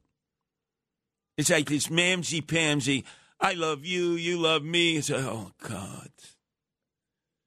I love Trump. Biden sucks. Oh, God. It's like same old same. You might as well get the Xerox copy out, right? Whether it's a guy or a gal, it's the same thing. And they apologize to the callers, right? I'm, I'm sorry. You, you know, I misunderstood you. No, get off my phone, you jerk. I mean, all of this, this thing of ours. And yet, when you see you do real talk radio the way real people think, the way real people talk, this is the way New Yorkers talk. This is the way they feel. They're in your face. This isn't Leave It to Beaverland, Father Knows Best, Little House on the Prairie. It's raw. It's uncensored to a degree. There's certain things we can't say. But we go right for the jugular, too. And the callers go right for the jugular. And that's like ammonia and bleach. It's like two scorpions in a brandy glass. Love it. Can't get enough of that. And then you go back to what I'll call NPR radio, right? Oh, God, excruciating. No, no, never, never. I've been doing this 35 years. This thing that we love, this thing that everyone has predicted would be dead and buried like five times over. You look at Rudy, right? What was it? Two years ago? No, one year ago, in April, the FBI bum rushed his apartment, took everything out. He could have easily crawled into a hole, listened to his lawyers, don't say anything. Don't piss off the FBI, the Justice Department, you know, U.S. Attorney's Office, the one you were the head of previously. Just stay quiet. We don't want to upset them. Not Rudy. Next day, the hell is this? This is communism. I mean, that's great talk radio, right? He put everything on the line. Sid Rosenberg crawled back out of the belly of the beast. He's in a he's in a little little closet down in Florida doing radio. And then he climbed his way back, and now we're number one in the mornings because of his work and his previous partner Bernard. God rest his soul. He's up there, radio heaven. He got an easy pass there. But now Sid Solo, great radio. Frank Morano, he had to go talk radio. Uh, talk radio men and women uh, reached out and threw him a lifeline after that attempt to do a Howard Stern uh, hypnosis of the listeners. Didn't work for Stern, and it didn't work for Frank. Uh, Frank like crashed and burned on that. So he's uh, he's at talk talk radio boot camp and building up his self esteem again. He, he'll he'll come back. He'll come back better than ever. And if given an opportunity, I'm telling you what I'm going to do. If he continues like this, you know, things that other people do. Well, you don't do your own thing. Don't do what Stern did. Do your own thing. I will perform an exorcism on all of his listeners, very much like The Exorcist. Yeah, look, look, it's got to it's got to happen. It's got to happen because now you got to stay pace. Remember Frank Morano for a while there, right? Number one in the ratings, right? Ain't happening no more. I came back from the mayor's race, right? And I said, man, I'm going to pass you by. I've been doing this 35 years, guy. You know, you're good, but you ain't better than me. And now, after what? A year. Back on track after I lost the mayoral race to uh, Eric Adams, swagger man with no plan. I'm number two. Number two in terms of ratings and sales to the big guy in the morning, Sid Rosenberg. Oh, yeah, this thing of ours, love radio. It's theater of the mind. It's not like TV. It's not like you got to look at pictures and the pictures tell you the story. No, no, no, no, no. And I take you to the break of dawn. Oh, yeah, I take you to the break of dawn. The Other Side of Midnight with Frank Morano. It's The Other Side of Midnight with Frank Morano.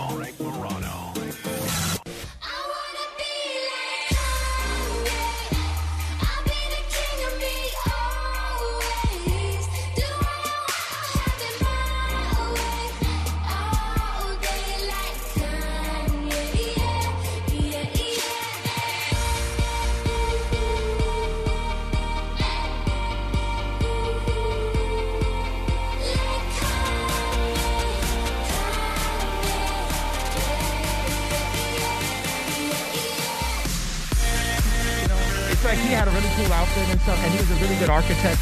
And uh, and so you're in love with the with the with the with the with the, archi- the, the, the look of it. and he didn't kill six million Jews. That's just like factually incorrect. Guys, get the Ronald Reagan clip they showed me yesterday. Sorry, go ahead. Ronald Reagan said that too. Well, I think Hitler did target and kill some people. So I think you know. I think Obama killed Palestinians. No, I hear you. Here, here's where I think the frustration is, and Nick, you can comment on this. And Obama was not the first black president. He was another Jewish president. They want to separate and confuse the Christians and make us afraid to stand next to each other. A Christian can stand next to anyone. We can go visit R. Kelly in prison. We can go talk to Harvey Weinstein. That's what Jesus did. Yes, because Jesus can save everyone. And but if the Zionists can get us so afraid that they're gonna do what they've been doing to me, attempting to put me in jail, freeze my accounts, smearing me on the media, you know, all of these things, you know, you put on the whole armor of God and they will not be able to break your spirit. Literally, every every one of y'all other y'all all saw come. I want to see me. Every fake gangster, so-called killer, any basketball player, any rapper, any actress, any musician, any model, any editor, come see me. Come see God's child right now, please. I want it. I want. I want to see my mama. You know what I'm saying? Dude, you can't. You can't touch in Jesus' name, baby.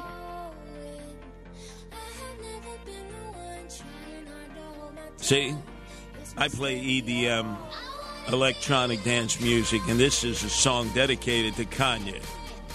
When he wasn't quite so titched, ubats, with all the furniture upstairs and rearranged in the wrong rooms, when he, well, we didn't know at the time that he was an anti Semite, telling Harvey Levin back in TMZ 2018, Oh, I love Hitler. I love the Nazis. Really, Kanye, you really want to say that in this interview? Uh, Harvey, I really want to say that. Yeah, okay, Kanye. And then they left it on the cutting room floor, right? Tucker Carlson. Oh, you know, I really love uh, Hitler and uh, I love the Nazis. Kanye, you, you really want to say that? Absolutely, Tucker. You know what? Let's leave it on the cutting room floor. This guy has been talking this way since 2018. And he's been protected. Why? Because he was a moneymaker. That's why they're protecting him. And he was hooked up with Baby Got Back, the Kardashians. So he was making people money. But to be honest, he was talking this way since 2018. You know, grab Harvey Levin. Well, he used to do the interviews outside of the, well, what court show was that, right? Uh, to the, the People's Court, right? Remember? Hey, let's get Harvey out there. Hey, Harvey, how, how come you? You're a Jew and a gay guy, right? You're part of the final solution. They would have executed you for both. This guy's telling you in an interview he loves Hitler, he loves Nazis, and you're like, really? Yeah. You want that in the interview? Absolutely. And you leave it on the cutting room floor. You know how many others said, oh, yeah, come into a meeting. I love Hitler. I love Nazis. You know, springtime for Hitler. He played that music on his boombox there.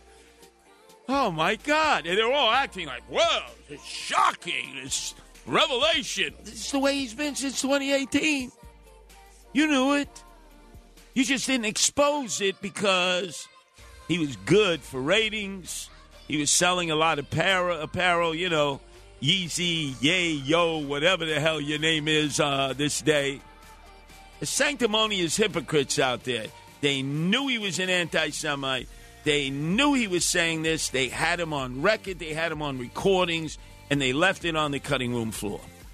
Harvey Levin, you're you're a good booker boy, right? Right? You, went to shul, right? Right? You should impale yourself with a menorah. You believe this? And they're all like, "I'm shocked. I'm, I can't believe it." He's like melting down. He's been melting down since 2018. You just didn't want us to know that because he was making you money. Now he couldn't put two nickels together. He's like that FTX guy, Sam, right? Uh, Sam, oh, I only have $100,000 left. Yeah, $32 billion you stole. But when they're making money, right, Sam? Oh, Guru. Oh, the golden child. Oh, let's invest money. He's he's Madoff Jr. Oh, yeah, FTX forever, right? Jimmy Cramer, the rest of them, they oh yeah, FTX. Now all of a sudden, where'd the money go? Oh, he's no good. He's a fiend. Uh, hey man, we've been down this road before. They knew that Kanye West, aka Yeezy, aka Yee, Yay, was a hardcore anti Semite. They never exposed that. When he would go into meetings, he would not only play pornography, right? You would think, what kind of a whack job is playing triple X rated pornography? And they're all sitting there saying, well, that's a very unique position. Uh, I wonder, is that Gumby? Is that Gumby there uh, who's starring in that triple X rated porno movie? And they had to placate him. Whatever Kanye said, because his name, his brand meant instant gold all of these companies, sanctimonious hypocrites. And then he'd say, let's have a com- let's have a little conversation about Hitler. I really admire Hitler and the Nazis. Really, Kanye? Yeah, I mean, let's talk a little bit about him. You know, I, I watched him 24 hours straight on the History Channel, the Hitler Channel. That's my favorite channel. Adidas, all these companies that dropped him like a, a bad habit all knew this. The Kardashians knew this. Oh, oh, Kanye, could you save that for one of our episodes? You know, when it may be the final episode and we need a ratings boost. Could you just, you know, wait? Don't say that now. Wait, wait for the final episode and just let it all, let the bile come out. And now you're getting it free because he can't make anybody any money. So they're watching this man self destruct. A man that everyone recognizes has screws loose. It's like a call for help. And they're all saying, wait, please, okay, I need to interview you. I mean, Chris Cuomo, who who knew where to even find Chris Cuomo, right? Other than that compound out in Southampton, you know, with uh, Joe Percoco, the leg breaker, who they're going to give a retrial at the United States Supreme Court. He did six years for political corruption for the Cuomos, and that's where Andrew Evil Eyes Cuomo is. I got a podcast. Yeah, my plumber has a podcast. My dentist has a podcast. I don't even have time to listen to any podcast. I'm going to be listening to you talk about, oh, I'm great, I'm wonderful while you're uh, while you're actually pleasurizing yourself. Are you crazy? Ladies and gentlemen, I want you to think about this. We knew this guy was this way. Now we know he was been this way since 2018. Nobody said nothing. Not even Jews who were listening to him. You say to yourself, wait a second. Harvey, Harvey Levin, good Jewish boy, good Booker boy, gay guy, right? Both of you, that's it. Both both Harvey Levins would have been in the final solution, right? For being gay and for being Jewish. You hear this guy say that? He does it on an interview. You ask him, You sure you want this in the interview? Absolutely. I want the world to know that uh, Hitler, he was a really good guy and I admire the Nazis.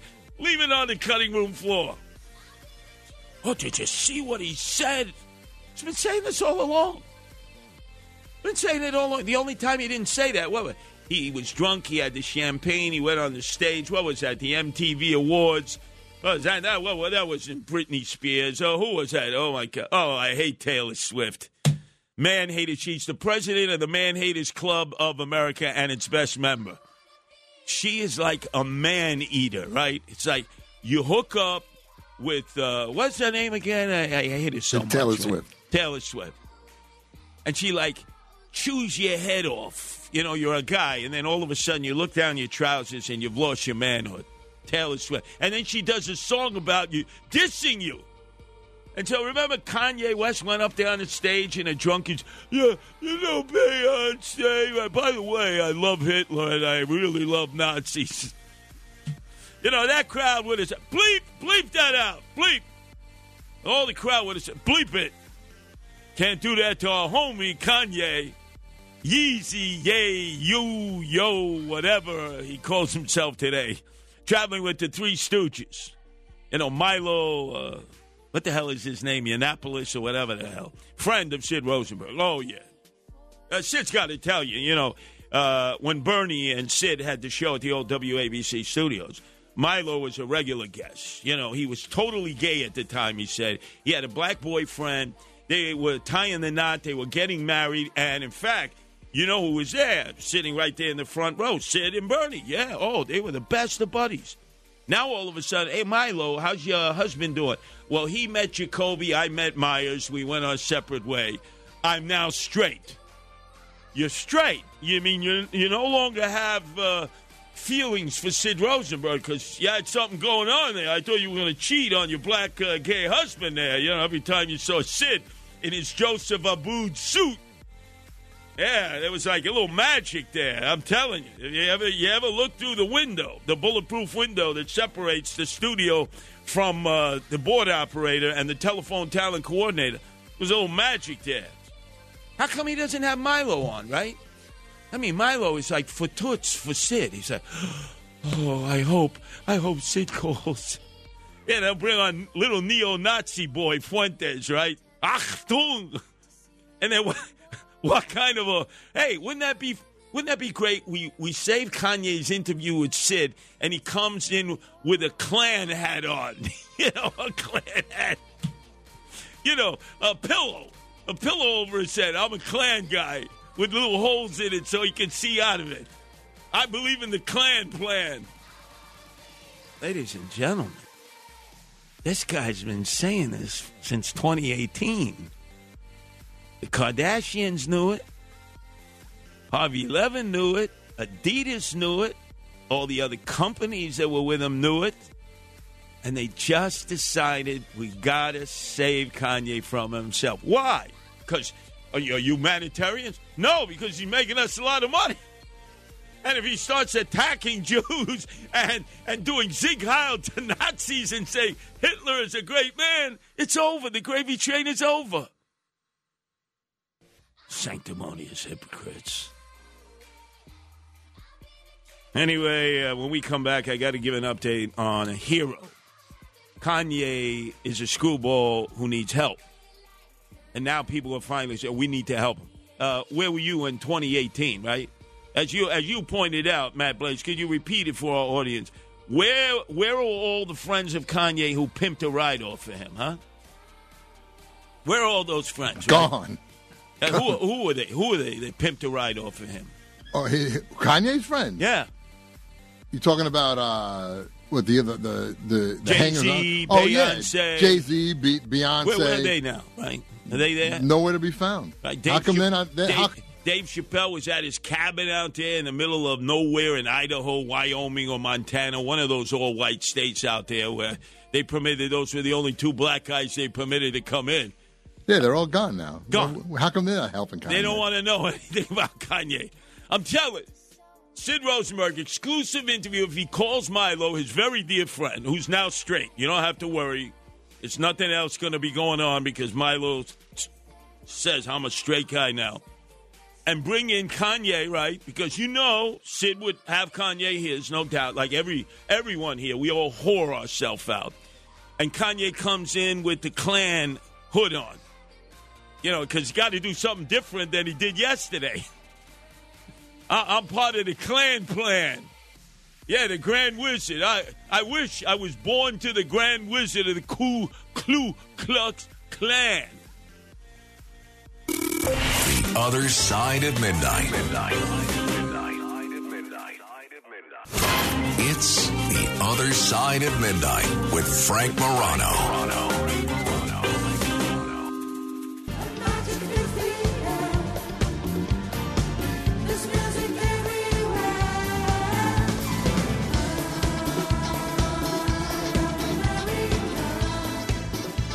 Got to give you an update. Sid Rosenberg's friend, my friend, in a political battle for his political life. He is a hero. I mean, that, that term is used too liberally. It's uh, applied to so many people nowadays. Whenever they do anything uh, that's good, we'll call it good, but they shouldn't be called a hero. Hero, let's face it, should be used rarely. I remember going into a deli, ordering a hero, liverwurst, please. Can you put liverwurst on the hero, And please cut it the right way. Uh, I, it's got to be thick. Thick liverwurst. Oh, God, the worst stuff. Boar's head. Got to be boar's head. Uh, I'll have a liverwurst hero, please. Little lettuce, little, uh, no mayonnaise on liverwurst. Oh, God, that's horrible. You know, a little bit of mustard. You got to have that uh, Kosciuszko mustard, the Polish mustard, right? A little tomato there. Oh, that's great. Oh, man. That sticks to your ribs all day. A liverwurst hero with Kosciuszko, not Kosciuszko, like Gavone say. Kosciuszko mustard. But anyway, a real hero, Tom Sullivan from the Irish Riviera, out where not just um, not just Sid Rosenberg lives now, but also Lou, the board operator, is coming on at six o'clock. It's Tom Sullivan. Tom Sullivan from the patriotic clan known as the Sullivan Brothers. They should make a movie about the Sullivan Brothers. Remember, I forget the name of the Irish family that served in the World War II. All of them were uh, in the Navy, and unfortunately, they perished. And they made a rule that siblings cannot serve together on the same uh, battleship or cruiser or aircraft carrier. Should all of a sudden they go down to Davy Jones's locker. But they should make a movie about the Sullivan boys because they're all heroes in their own right. But nobody more of a hero than Tom Sullivan. Served uh, in the United States military in war and then was helping to bring bodies out of the 9 11 inferno. And it was an inferno. And so he said, you know, I got to do something for my community. So first he ran for state senate as a Republican conservative against um, a guy named Joe Addabbo, who who is uh, who landed on third base politically because his father was the congressman. They've named a bridge that connects Howard Beach to Broad Channel after his father's name. And he basically uh, has bought up everybody. So he ran against him, ran a good race. Everyone acknowledged that, but lost fair and square. So then he decided, I'm going to take on the assemblywoman, a woman named Pheffer. It's a legacy because her mother, who is the grande dame of Democratic politics in Queens, she is the Queen's uh, clerk, which has a direct relationship to all the New York State Supreme Court judges who serve in Queens. Her name is Audrey Pheffer. She's 80 years old. She's as old as Joe Biden. She's got to go. So she's put the fix in with the New York State Supreme Court judges who have to hear this case of Tom Sullivan defending his victory against her daughter, Pheffer, who has served three terms already. Um, Audrey had served 12 terms. So that's 30 years of fee fi fo fum Pheffers. Time to go. And so in the general election, in the midterm election, Tom Sullivan won by close to 300 votes. And then all of a sudden, they counted the absentee ballots. And when all was said and done, uh, Tom Sullivan was ahead by 247 votes. Slam dunk, he's the winner, right? But oh no. Uh, the Pheffer said there are 96 absentee ballots that were looked at by both Democrats and Republicans together from the Board of Elections, and they dismissed it. They said they're not valid. So um, all of a sudden, they said, no, we're going to bring it to court because we have our friends in New York State Supreme Court. In fact, Mommy Audrey is a consigliere to the New York Supreme Court justices who serve in Queens as the county clerk. And by the way, uh, my stepfather, oh, he's the lobbyist for all the state court officers in the New York State court system. You think the hook is in? So you should know yesterday it was 9:30 in the morning. And Tom Sullivan and his supporters and his lawyers were in the court of Judge Joseph Risi, R I S I. Judge Joseph Risi. They got the hook to Judge Joseph Risi. Come on. He, he paid for his judgeship. He paid $100,000 to buy the Black Regal robes. That's what you got to do in crooked Queens County with the Democratic machine. You got to contribute $100,000 to the annual dinner, and they'll make uh, Geppetto. They'll make Geppetto a judge as long as, you know, eh, the check doesn't bounce. So he's a judge, a big mark. Uh, and so he listened to the arguments, and the arguments were great arguments made by Tom Sullivan's attorney. But he seemed to be favoring the Pheffers, of course, because let's face it, the Pheffers butter his toast on both sides of the toast with marmalade. And so he's got to rule soon on this. He'll probably rule for the Pheffer clan, the corrupt clan that just wants to own the assembly seat out there in the Rockaways Broad Channel and Howard Beach. Well, once he rules on it, assuming he rules for the Pheffers, fee fi fo fum, I smell the crookedness of the Pheffer family. Then it will go to the appeals court in the higher courts. And then, and only then, they'll have a full recount. And they're expecting to have this process finish a decision by Wednesday. Now, how would they know they're going to have a decision by Wednesday? I mean, think about it, right? The fix is in. We got to fight this. Fight for the hero, Tom Sullivan. By the way, uh, yesterday, uh, Sid Rosenberg did not realize uh, that uh, he had once again become the ratings leader here at WABC, but I contributed something I created uh, for him the uh, Sid Rosenberg new wrap up show. Announced that there would be a new feature for his show, except it wasn't dur- it, during the four hours, Monday through Friday from 6 to 10 here on WABC. All these years, I've been so jealous of Howard Stern's wrap up show with Gary Dell'Abate. And who knew? For the last couple of weeks, I've got my own wrap up show. And it starts right now. The Sid Rosenberg wrap up show with Curtis Sliwa. Curtis, take it away. And you will regret ever suggesting that. I promise you, Sid Rosenberg, this will become your worst nightmare. Because I'm going to cherry pick from your show. And it's going to be constructive. Ah, see what I got to tell you, what I said. And boy, I went to war. I dropped verbal napalm. I took no prisoners. In fact, in my very first new wrap up show for Sid Rosenberg, I said something that is going to cause him such agita, such grief, that he will say, maybe I got to take this back from Curtis Sliwa. Well, enjoy it.